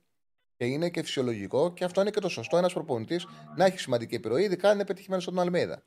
Εντάξει. Δεν θες να, όταν σου πετυχαίνει ένας προπονητής, είναι πολύ σημαντικό εργαλείο ο προπονητής. Όταν σου πετυχαίνει, είναι πρόβλημα να τον χάσει. Μεγάλο πρόβλημα. Δεν ξέρεις αν σου βγει ο άλλος. Όσο και να δουλεύει καλά μια ομάδα, όσο οργανωμένη και να είναι, άμα δεν κουμπώσει ο προπονητής, είναι πρόβλημα μεγάλο. Και δεν είναι εύκολο να χάσεις προπονητή καλό. Δεν είναι εύκολο. Απλά θεωρώ ο- το συμβόλαιό του ίσως ήταν λίγο παραπάνω από ό,τι θα έπρεπε. Δηλαδή η Εννοώ. επέκταση, γιατί πάει πολλά του Ελμέιδα, νομίζω μέχρι το 28. Δεν παίζουν ρόλο Λες αυτά. ότι Δεν παίζουν ρόλο αυτά. Αυτό είναι ουσιαστικά για να μπορέσεις να τον κρατήσεις και να νιώσεις και ο άνθρωπος ασφάλεια και ΑΕΚ το ίδιο. Αν μια ομάδα δεν πάει καλά, τα συμβόλαια λύνονται. Επίσης, αν ένας προπονητής αποφασίσει να φύγει, δεν μπορεί να τον κρατήσεις. Οπότε αυτά είναι περισσότερο τυπικά, δεν είναι επί της ουσίας. Ειδικά για προπονητές. Μην νομίζεις ότι ένας προπονητής έχει μια πρόταση στα τεπλάσια λεφτά, μπορεί μια ομάδα να τον κρατήσει. Πώς να τον κρατήσει, Σου κάνει να ζουαλίσει την ομάδα; Δεν γίνονται αυτά, το καταλαβαίνεις. Σε ευχαριστώ πάρα πολύ, φίλε. μου. Ευχαριστώ πάρα πολύ. Να είσαι καλά. Για τον ε, Μπράμπετς που μου λένε την άποψή μου, θεωρώ ένα πάρα πολύ καλό center back. Πάρα πολύ καλό center back. Θα μπορούσε να παίξει εύκολα στο, ε, μια ομάδα που κάνει πραγματικό πρωταθλητισμό. Είναι πολύ καλό center back, ξέρει το ελληνικό πρωτάθλημα. Είναι μια χαρά περίπτωση. Ε, πάμε στον επόμενο. Χαίρετε. Χαίρετε. Καλησπέρα. Ναι, γεια σου Τσάρλι. Γεια σου Τσάρλι. Γεια σου φίλε μου. Τι κάνουμε, καλά; Μια χαρά, μια χαρά. Ωραία, Γιάννης από Παλίνη Ολυμπιακός είμαι. Πώς είμαστε; Μια χαρά Γιάννης, σ' ακούω. Ωραία, το... για τον Ολυμπιακό ήθελα να πω για τον Ρίτσαρτ, εσύ άμα το... τι γνώμη έχεις για τον αριστερό μπακ που έκλεισε. Δεν να δεις. Να σου πω την αλήθεια, δεν έχω σίγουρη άποψη για το συγκεκριμένο παίχτη. Δεν έβλεπα championship. Την Bayern που πήγε μεταγραφή έπαιξε πάρα πολύ λίγο, ελάχιστα σχεδόν. Για να τον πήρε Ναι. η Bayern δεν μπορεί να είναι για πετάμα, δεν μπορεί να είναι καλός ποδοσφαιριστής, Ναι. δεν μπορεί να είναι κακός ποδοσφαιριστής. Αλλά για... δεν έχω την εικόνα που να μου δίνει το δικαίωμα να έχω ξεκάθαρη άποψη. Είναι από τις Ναι. περιπτώσεις που λέω θα περιμένω να τον δω. Όταν έχω άποψη, την λέω. Το συγκεκριμένο παίχτη αυτή τη στιγμή ξεκάθαρη άποψη δεν έχω. Εντάξει, μαζί με τον Ορτέγκα νομίζω έχει αναβαθμίσει λίγο ο Ολυμπιακός στα αριστερά. Από Ρέατσου Ναι, ασφαλώς. και τον Παναθηναϊκό ρε, εσύ, αν μου επιτρέψει να, να πω λίγο. Σ' ακούω, σ' Παναθηναϊκός ακούω. Δεν ξέρω, άρχισε, άρχισε πολύ καλά, αλλά δεν ξέρω, σαν να του έλειπε το, το πρώτο ημίχρονο, δεν ξέρω, το γκολ. Ήταν άτυχος η αλήθεια είναι, θα μπορούσε να κάνει ένα γκολ στο πρώτο ημίχρονο, θα άλλαζε πολύ μετά. Άτυχος ήταν που πήγαν τελικές ο Παλάσιος. Εκεί Ναι. ήταν άτυχος. Αυτό δεν ξέρω, ρε. είναι πολύ άτυχο, ενώ είναι πολύ καλό εξτρέμ, είναι άρα αυτό που είπες και εσύ, είχε άτεχνα, χτυ- άτεχνα τελειώματα, δεν ξέρω. Ε, δεν ε, βάζει ποιότητα στην τελική του εκτέλεση. Κλείνει τα μάτια και φυσάρει. Και όπου πάει. Ναι. Ακόμα και στη τελική πάσα δεν βάζει ποιότητα. Πάντα πασάρει πιο δυνατά από ό,τι πρέπει. Δηλαδή, έχω βαρεθεί να το βλέπω να τριπλάρει και να τη γυρνάει την μπάλα με τέτοια δύναμη, χωρίς ε, καμία τέχνη, χωρίς να σκέφτεται πώ θα βοηθήσει ο συμπέκ του να εκτελέσει και να μην γίνεται φάση. Είναι μόνιμο αυτό. Δηλαδή, θέλει πάρα πολύ δουλειά να κάτσουν μαζί του να δουλέψουν. Να τον, να τον βελτιώσουν πόσο Παναγό θα πάρει από αυτόν επιτέλους νούμερα. Ναι. Και κάτι για τον γκολ που έφαγε ο Παναθηναϊκός, δεν ξέρω αν συμφωνείς τώρα. Εντάξει, δεν μπορώ να συγκρίνω Τζον Τέρι με το στόπερ του Παναθηναϊκού, τον Μάγνουσον, αλλά εκεί, ξέρεις, εκεί ο στόπερ πρέπει να πέσει, ξέρω εγώ, ξαφνικά κατάλαβες. Μμ. Εκεί που σουτάρει, που αργεί να πέσει, που αργεί να πάει ο Μάγνουσον. Εκεί οι Ναι. μεγάλοι στόπερ για μένα πέφτουν πάνω. Σίγουρα, σίγουρα. Και Δεν είναι πέφτουν στην center back. πλάτη και ξαπλώνουν. ε, στην 100%. Δεν είναι center back ο οποίος Ναι. έτσι, η, όπως λες, ακριβώς όπως το περιγράφεις, η Adverb χτες έσωσε δύο-τρεις φορές, ε, σώ- σώσανε δύο-τρία γκολ. Ο, ο, Ακριβώς. ο Κουλιμπάλη με τον Αντεβάιλερ. Ακριβώς όπως το περιγράφεις. Πάνω στο σουτ Ναι. κάνανε τάκλιν και δεν παίρνανε και μπάλα. Ο Μάγνουσον την δεν τρως, είναι, έξω, ναι. ο Μάγνουσον δεν είναι τέτοιος στόπερ. Δεν διαφωνώ. Αυτό δεν σημαίνει Είναι καλό, όμως... εντάξει, δεν είναι κακός στόπερ. Ναι, αυτό δεν σημαίνει όμως ότι είναι και για πέταμα και ότι Όχι, σίγουρα. δεν έχει στοιχεία. Έχει στοιχεία. Εντάξει, για μένα είναι μικρές διαφορές. Και ο Φρέιρε που είσαι Ολυμπιακός και η ΑΕΚ με το Β και το Μουκουντή δεν είναι ελάχιστες διαφορές. Μμμ. Δεν είναι δηλαδή ότι ένας έχει κανένα στόπερ τεράστιο ας πούμε, και. Εντάξει, ελάχιστες διαφορές. Ναι. Εντάξει, και το σχολίασα και στο Facebook, αν θυμάσαι το που λέει ότι ο Ανίδης μετά το 65 μπαίνει σκοράρει και κάνει Ναι, ναι. assist, αλλά αυτό που είπες και εσύ ότι μάλλον ε, δεν γίνεται. Νομίζω πρέπει να το μεταλλευτεί τον Ιωαννίδη. Είναι κρίμα, εντάξει, τα, τα, τα ανέλησες και πριν, αλλά θα του κάνει καλό τους φορά, νομίζω τουλάχιστον δύο-τρία παιχνίδια να βέβαια, έρθει- μωρέ. να έρθει από τον πάγκο. Ε, βέβαια. Γιατί ο άλλος τώρα είναι τρομερή κατάσταση. Δηλαδή στη χειρότερη, τη- στη χειρότερη τη μέρα ο Ιωαννίδης θα σου βγάλει μια assist ή γκολ. Κάνει πράγματα δηλαδή. Ωραία, φίλε μου. Κάτι Δεν ξέρω, άλλο; Και το Βαγιανίδη, το Βαγιανίδη.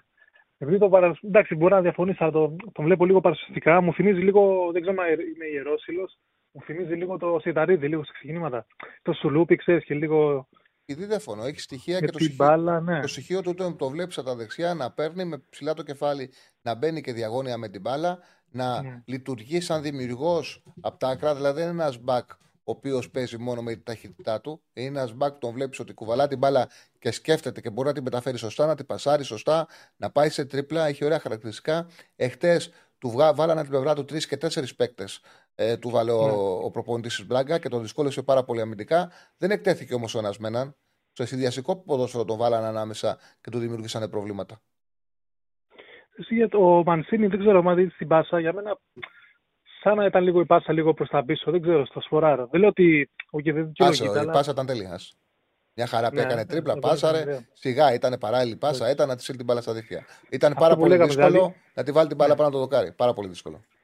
Δηλαδή, άμα είχε ένα Γιάννη στον Παναθηναϊκός χθες, θα ήταν θα ήταν 0-2 στο Εντάξει. ημίχρονο. Είναι πολύ καλός φόρ. Είναι, ξέρεις, σε αυτό το επίπεδο Ε, το βέβαια. κάτι παραπάνω σίγουρα. Ε, βέβαια. Εντάξει, ευχαριστώ πολύ. Ωραία, Τσάρλι. φίλε μου, να είσαι καλά. Να είστε καλά. Να είσαι καλά. Ένας φίλος νωρίτερα λες, ε, ε, έγραφε για τον Παλάσιος ότι πόσο εξηγώ την πρώτη του χρονιά. Και έχω ξαναπεί ότι ο Παλάσιος, άμα το δείτε σωματικά πώς ήταν το δεύτερο γύρο την πρώτη του χρονιά, δεν έχει καμία σχέση με τον Παλάσιος όσο είναι τώρα. Είναι ξεκάθαρο ότι σωματικά έχει αμελήσει τον αυτό του και ότι έχει βάλει κιλά. Πανερό είναι αυτό. Πάρα πολύ ρόλο. Και επίσης, νούμερα έχει να γράψει από τότε. Ναι, την πρώτη χρονιά στο δεύτερο γύρο ήταν πολύ καλός ο Παλάσιος. Ε, Έχει περάσει πολύ καιρός από τότε.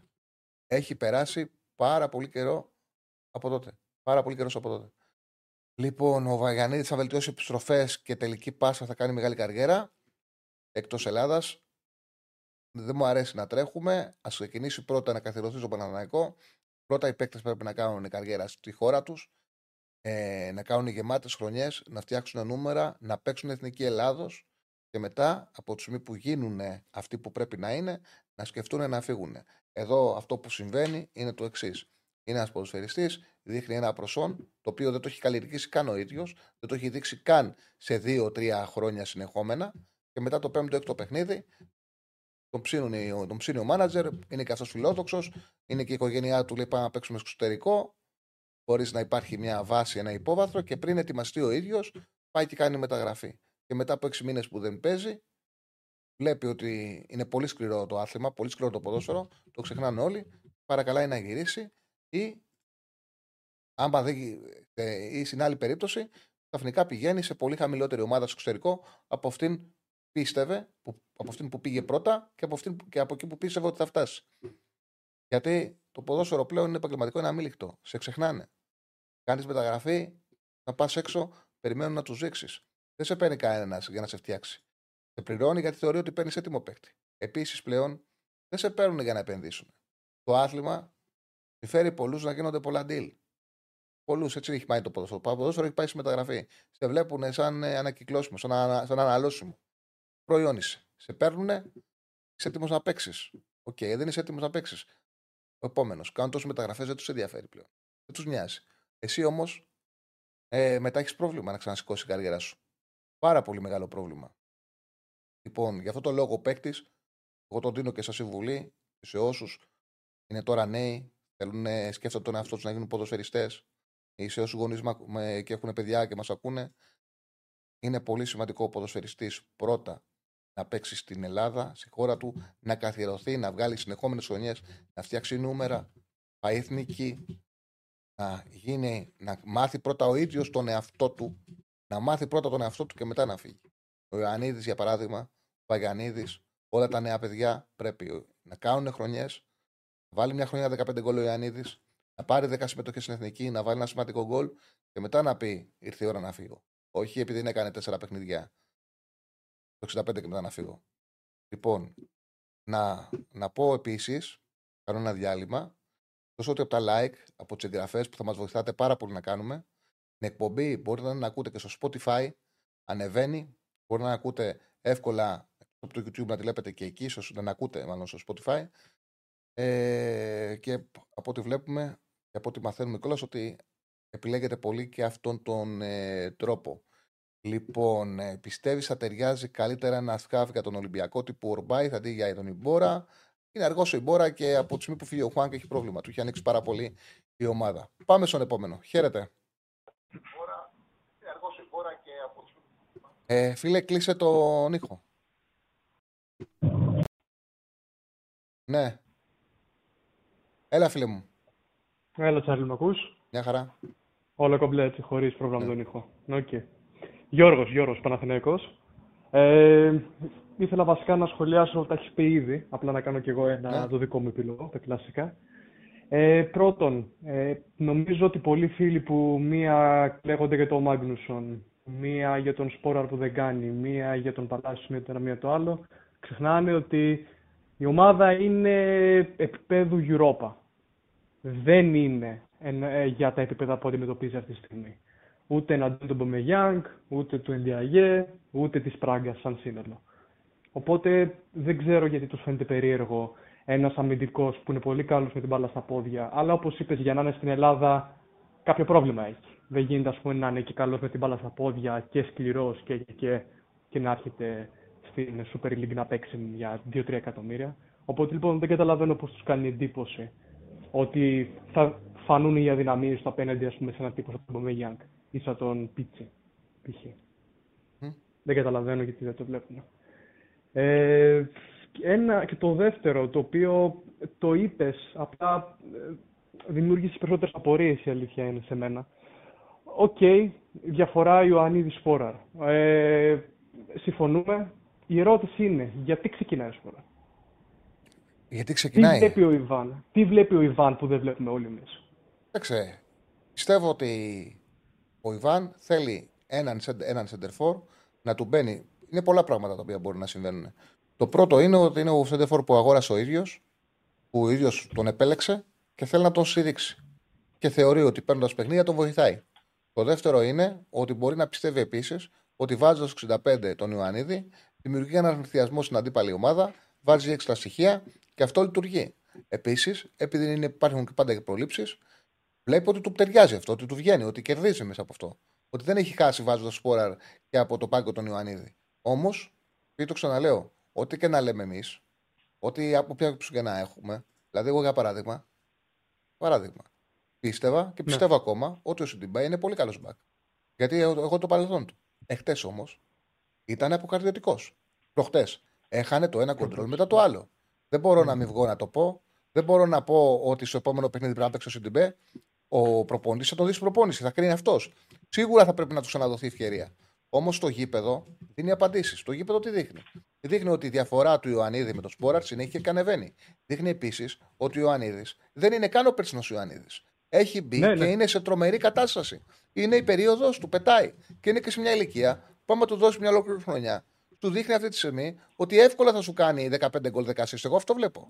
Πετάει. Να σου κάνω μια ερώτηση. Δεν μπορείς δηλαδή να συνεχίσεις έτσι. Ναι. Πρέπει να, πρέπει να δεις τι μου δείχνει το γήπεδο και να πάω με αυτό. Και περιμένω ότι επειδή δεν, έχει, δεν βλέπω έναν αιμονικό άνθρωπο, βλέπω έναν άνθρωπο που παίρνει αποφάσεις, κάποιες σωστές, κάποιες λαθασμένες.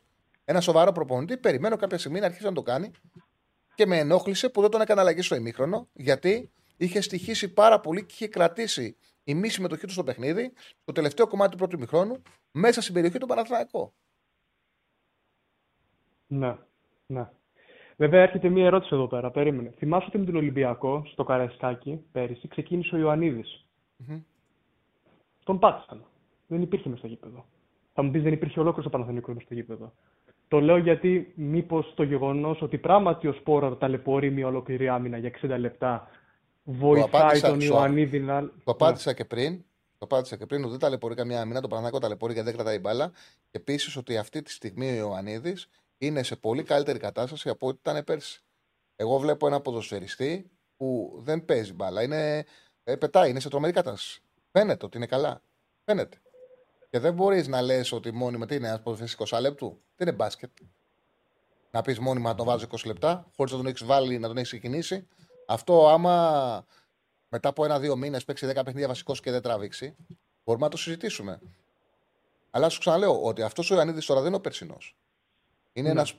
Είναι ο ίδιος ποδοσφαιριστής. Καλό ήταν και πέρσι. Απλά τον βλέπεις ότι είναι σε μια ηλικία που μπορεί να εξελιχθεί και αυτή τη στιγμή είναι σε πληκτική κατάσταση. Και ο Ποράρ δεν είναι καλά. Δεν έχουμε να κάνουμε να, να τους βάλουμε κάτω και να συστήσουμε και προσόντα δύο παίκτες που είναι κοντά μεταξύ τους. Έχουν σταματήσει να είναι κοντά και μεταξύ τους. Έχει μεγάλη απόσταση mm. πλέον αυτά που δίνει ο Ιωαννίδης ο Παναναναϊκό με αυτά που δίνει ο Σπόραρ. Είναι τεράστια η απόσταση. Ναι, ναι. Άξιζε, το μόνο το οποίο δυσκολεύομαι να δεχθώ είναι το να έχει ο Ιβάν, ας πούμε, ξέρεις, κόλλημα με το σπόρα, επειδή τον έφερε. Δηλαδή μου φαίνεται πολύ αιρεσιτεχνικό για προπονητή Όχι, παιδί μου, δεν είπα για κόλλημα. εγώ, εγώ, εγώ, είπα. Όχι ότι... κόλλημα, το χρησιμοποιώ ναι. εγώ σαν λέξη. Έτσι, ότι προσπαθεί να τον. Ότι όταν κάνεις μια μεταγραφή και βάζεις και ανθρώπινο είναι και βάζεις και τη δίκηση να δώσεις κάποια λεφτά να πάρεις ένα παίκτη και δεν τον θεωρείς κόλλας και κακό παίκτη, θεωρείς ότι είναι καλός επιθετικός, θε να τον στηρίξεις τους δίνεις ευκαιρίες. Δηλαδή πιστεύω ότι θεωρεί ότι δίνοντας του χρόνο του δίνει ευκαιρία. Αλλά εγώ βλέπω εκ του αποτελέσματος πάλι ότι αντί να του δίνει ευκαιρία, του δημιουργεί μεγαλύτερο βάρος. Του κάνει το λάκκο, ναι. Ναι, γιατί δεν είναι καλά και, ναι. και εκτίθεται. Ενώ αν τον, α, α, τον έβγαζε τα παιχνίδια, τον έβαζε ένα δεκάλεπτο, δεκαπεντάλεπτο, μπορεί να, να βρει και το χρόνο ο ίδιος, να ηρεμήσει, να δουλέψει περισσότερο και μπαίνοντας πιο ήρεμος στο τέλος, θα βάλει και κανένα γκολ και να ξανακερδίσει σιγά σιγά ρόλο στην ομάδα. Ναι, ναι. Αυτά. Μάλιστα. Μάλιστα. Εντάξει, Αυτά, ευχαριστώ πολύ. Εγώ ευχαριστώ. Εγώ ευχαριστώ πολύ. Πάμε στον επόμενο. Χαίρετε. Καλησπέρα. Ναι, καλησπέρα. Καλησπέρα. Καλησπέρα. Κωνσταντίνος λέγομαι. Παναθηναϊκός είμαι. Έλα, φίλε. Ε, θέλω να μου, να μου πεις κάτι για αυτό που είπες πριν που είπες για τον Παλάσιος ότι τα τελειώματα δεν είναι καλά λόγω του βάρους. Εξήγησέ το μου. Πώς το, πώς το Δηλαδή για ποιο λόγο; Άμα είσαι πιο ελαφρύς, είναι πιο εύκολο να πας να, να, ε, να βάλεις πιο σωστά το σώμα σου στην εκτέλεση. Δεν είναι θέμα. Άμα αν είσαι πιο ελαφρύς, αν είσαι σωστά κιλά, αν έχεις αθλητικό, το καταλαβαίνεις. Αν είσαι σωστά κιλά, είναι πιο εύκολο να φέρεις το κέντρο, ε, το κέντρο του σώματός σου σε μια ισορροπία για να κάνεις καλή εκτέλεση. Δεν είναι πάρα πολύ απλό. Το καταλαβαίνω αυτό που λες. Απλά εγώ έχω την εντύπωση ότι την πρώτη σεζόν που έβγαλε κάποια γκολ, ήταν κυρίως επειδή έπαιρνε πιο πολλές ε, προσπάθειες επάνω του. Γιατί τότε είχαμε και έλλειμμα ε, ποιότητα, όση ποιότητα δηλαδή έχει επιθετικά ο Παλάσιος. Το όνομά σου, το όνομα σου; Κωνσταντίνος. Κωνσταντίνος. Κωνσταντίνε, άμα δεις το τελευταίο διάστημα, οι περισσότερες φάσεις βγαίνουν, βγαίνουν στο Παλάσιος. Στο πρώτο ημίχρονο, το πρόβλημα του Παναγικού ήταν ότι όλες οι φάσεις πηγαίνανε στο τρέξιμο του Παλάσιος και δεν μπορέσε να τελειώσει ούτε μια φάση με ποιότητα. Δηλαδή δεν είναι ναι, ότι. Ναι, φυσικά, συμφωνώ. Ναι. Συμφωνώ, αλλά εντάξει, αυτό είναι. Δηλαδή, κάνει μεγάλη διαφορά όταν είναι ο Μαντσίνη δεξιά. Ε, βέβαια. βέβαια. Γιατί το παιδί αυτό ο Παλάσιος, δηλαδή έχουμε αρρωστήσει να τον βλέπουμε. Δεν, μπορούμε να, δεν μπορεί να κάνει μπουκα μέσα, δεν μπορεί να βγάλει μια σέντρα. Ε, κακό decision making έχει. Ε, κάνει μεγάλη διαφορά στο παιχνίδι του Παναθηναϊκού όταν είναι κάποιος ο οποίος μπορεί να τελειώνει σωστά τι φάσει στα, στα δεξια αυτό ήθελα να σου πω και να σε ρωτήσω για το, για το βάρος που είπες ότι επηρεάζει τη τελική ε, απόφαση. Βέβαια, δεν επηρεάζει το σώμα σου. Ε, ναι. Και επίσης να σε ελαφρύ το πάτημά σου. Είναι πολύ σημαντικό να σε ελαφρύ. Να είσαι καλά κιλά. Και είναι αυτό, και είναι αυτό που λες ότι δεν, δεν κλείνει τα μάτια. Είναι σαν να, σαν να θέλει να την ξεφορτωθεί την μπάλα. Δεν, είναι, δεν βάζει μια στο τελείωμα του καθόλου. Ε, μα, σκέπ, έχει, ουσιαστικά έχει τελέσει από την ίδια γωνία ο Παλάσιος το ημίχρονο Έχει κάνει ίδια κίνηση και ίδια εκτέλεση με τον Μαντσίνη στο δεύτερο. Πώς εκτέλεσε ο Ναι. ένας που ήταν το φύλακα και, και πλάσαρε σιρτά στη γωνία και ο άλλος έκλεισε τα μάτια και πήγε να σκοτώσει. Και ο άλλος την πουμπουνάει σαν να, τη... Ε, ναι, ναι, σαν να μην τη μεγάλη θέλει. Μεγάλη διαφορά. Μία σέντρα έκανε δηλαδή στο πρώτο μήχρονο, μία καλή σέντρα στο πρώτο, δεν θυμάμαι που ήταν. Που έκανε μία καλή έτσι κοφτερή σέντρα με φάλτσο. Αυτό. Έχω, δηλαδή έχω βαρεθεί να τον βλέπω δεξιά ή να παίρνει την μπάλα και να κερδίζουμε ή κόρνερ ή πέφτει. Ένα από τα δύο γίνεται. Ή κόρνερ ή πέφτει. Έτσι. Δηλαδή είναι τέλος πάντων. Εντάξει, αυτό ήθελα να πω. Ευχαριστώ πάρα πολύ. Πόσου έχουμε για να βγάλουμε και το σύγχυμα για να κλείσουμε. Άλλου δύο ώρα. Πάμε με τους δύο τελευταίους. Να βγάλουμε στο τέλος και, το... να- και την κάρτα με τις επιλογές μας, με το σημερινό μας παρολί και να φτάσουμε στο τέλος. Χαίρετε, φίλε. Έλα, φίλε μου. Ωραίος. Τι είναι αυτό; Έλα, φίλε. Ωραία, άσο να πάμε στο επόμενο. Ναι, χαίρετε. Χαίρετε. Θα Ακούσουμε και Ναι, ένα. θα μου λέμε. Έλα, φίλε μου, ναι. Καλησπέρα. Καλησπέρα. Γεια σας, Παναθηναϊκός. Γεια σου, Γιάννη. Ε, εντάξει, δεν θα αναλωθώ τώρα σε αναλύσεις ε, ε, αφεντικά παιχτών. Ε, ε, ήδη έχεις αναλύσει, έχουν ακουστεί και πολλές απόψεις. Ε, θα ήθελα να κάνω μια τοποθέτηση και μια ερώτηση. Η πρώτη τοποθέτηση είναι ότι ο Ιβάν στα τελευταία τρία μάτς, δύο με Ματσέι και ένα τώρα με την Πράγα, στα δικά μου μάτια τουλάχιστον, έχει φανεί ότι έχει καταλάβει τα περσινά του λάθη με τις πρώτες αλλαγές το 74 και έχει, ε, έχει αντιμετωπίσει και τα τρία μάτς από άποψη κινήσεων άρτια. Για το χθεσινό σου διαφωνώ. Για τα υπόλοιπα δύο, ναι. Συμφωνώ ότι έχει μπει συλλογική επί τον έχει βοηθήσει και η ομάδα που έχει πολύ μεγαλύτερο ρόστερ να Ε, είναι εννοείται, πιο γρήγορος. ναι, ναι, ναι, εννοείται. να είναι πιο γρήγορος στις αλλαγές. Έχει βοηθήσει με τις αλλαγές του. Θεωρώ ότι χτες καθυστέρησε πάρα πολύ γιατί φαινόταν ότι χάνε το έλεγχος από το 36 με το που άλλαξε τακτική η Μπράγκα. Δεν έβγαλε τον ε, Σπόρα στο ημίχρονο. Η εικόνα του ήταν για να το βγάλει στο ημίχρονο. Εγώ δεν μπορώ να καταλάβω πολλές φορές με την υπομονή των προπονητών. Δεν γινόταν αυτό που συνέβη στις καθυστερήσεις. Τρεις φορές έχασε την μπάλα και δεχόταν επιθέσεις ο Παναθηναϊκός. Επίσης, άργησε να δει ότι ο Πέρε με το Βιλένα είχαν κλατάρει, ειδικά ο, ο Βιλένα είχε κλατάρει. Έπρεπε να μπει πιο γρήγορα ο Τσέριν. Και δεν διάβασε καθόλου, καθόλου όμως, το γεγονός ότι είχε, ε, είχε γεμίσει η Μπράγκα την πλευρά του Βαγανίδη και εκεί δεν απάντησε για να βοηθήσει το μικρό και να μην, δεχτούμε, να μην δεχτεί ο Παναθηναϊκός και τα δύο γκολ από αυτήν την ε, πλευρά. Και φάσεις, δεν είναι μόνο τα δύο γκολ και τις φάσεις που δέχτηκε από εκείνη την πλευρά. Που, στο τελευταίο να σε ρωτήσω κάτι. Μμμ. από άποψη, εξ- ε, από επιλογές εξτρέμ του Παναθηναϊκού, οι οποίες μπορούν να ντουμπλάρουν αμυντικά και να βοηθήσουν το αντίστοιχο μπακ, μας αρέσει ή δεν μας αρέσει, τρώει λίγο παραπάνω ή δεν τρώει, αυτός είναι ο Παλάσιος. Πώς θα μπορούσε να βοηθήσει το Βαγιανίδη. Μπορείς να Ε, βάλεις γιατί δεν τον. νομίζω να- Μπορείς να δεν- βάλεις, Δεν ε, νομίζω να εννοείς ότι έπρεπε να βάλει τον Κότσιρα. Μπορεί να βάλει, όχι, όχι. Μπορείς να βάλεις τέτοιο. Μπορεί να βάλεις εσωτερικό χαφτρίτο τον Τσέριν και να του δώσεις για παράδειγμα την ε, εντολή να πηγαίνει να κλείνει από εκεί. Να έχεις παίκτη από εκεί. Δηλαδή θα μπορούσε να βοηθήσει από τον άξονα κάτι το οποίο δεν έγινε. Εγώ πιστεύω ότι έπρεπε να παίξει από ένα σημείο και μετά με τρίτο κεντρικό χαφ ο Παναθηναϊκός για να κλείσει και την εκείνη την πλευρά και να μπορέσει να σπάσει την πίεση που δεχόταν από δύο φόρ. Γιατί άλλαξε το παιχνίδι. Όταν πέρασε ο Ρικάρντο Όρτα δεύτερος επιθετικός, και αυτό έγινε με το που μπήκε ο Αντρέ Όρτα, όταν έγινε Ναι, αυτό το από το παιχνίδι. πρώτο ημίχρονο, από το στο- πρώτο ημίχρονο. αυτό έγινε στο 36. Εκεί το παιχνίδι αλλάζει. Εκεί το παιχνίδι αλλάζει. Ο η πρεσάρι παραπάνω, με παραπάνω παίκτη η Μπράγκα, πάει το παιχνίδι στα αριστερά γιατί γεμίζει με παίκτες και ο Παναθηναϊκός που είχε τον απόλυτο έλεγχο χάνει τον έλεγχο και ουσιαστικά βλέπουμε ένα τελείως διαφορετικό μάτς. Από το 1 μέχρι το 36 και από το 36 και μετά. Ναι. Ε, όχι, το, το ακούω αυτό που λες. Και τώρα θέλω να σου κάνω και την ερώτηση, δεν ξέρω, ε, σε- ε, βλέπω την εκπομπή τώρα την τελευταία μισή ώρα, ενδεχομένως να έχει γίνει η ερώτηση και να έχει αναλυθεί το ζήτημα. Είτε περάσει είτε δεν περάσει ο Παναθηναϊκός στους ομίλους του Champions League. Ναι. Ε, έχετε ενίσχυση; Έχει γίνει το ερώτημα. Εγώ δεν περιμένω τρομερά πράγματα. Γιατί και η διοίκηση είχε πει θα γίνουν μεταγραφές εγκαίρα. Τώρα, αν περάσεις από το League, επειδή θα πάρουν και λεφτά, μπορεί να γίνει, και μη- να γίνει μια κίνηση στο τέλος. Μια-δύο κινήσεις, ανάλογα το τι πιστεύει και ο προπονητής. Αλλά είχαν πει τίμοι από την αρχή ότι θα γίνουν μεταγραφές νωρίς. Αυτή τη φορά έγιναν έγκαιρα μεταγραφές. Ότι ο, ο, ότι ο κορμός της ομάδας θα είναι έτοιμος για να παίξει τα προκριματικά. Είναι κάτι το οποίο έχει συμβεί και δεν μπορεί να πει κάποιος ότι ο Παναγιώ δεν ενισχύθηκε. Τώρα η αλήθεια είναι ότι εγώ θεωρώ ότι η ομάδα για Champions League δεν είναι έτοιμη.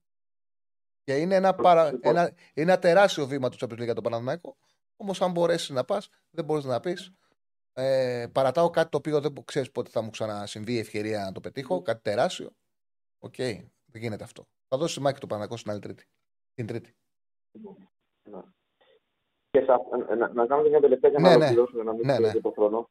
Ε, αν θα μπορούσες έτσι ένα απόγευμα Πέμπτης να ερμηνεύσεις αυτές τις μία-δύο κινήσεις που λες, ποιες θα ήταν αυτές; Ο Παναθηναϊκός κοίταξε. Θέλει καλύτερο, θέλει ένα πολύ καλό στόπερ, ένα δυνατό στόπερ.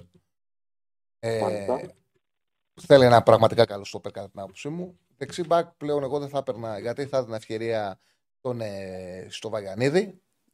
Στη θέση 6 πήρανε μεταγραφή.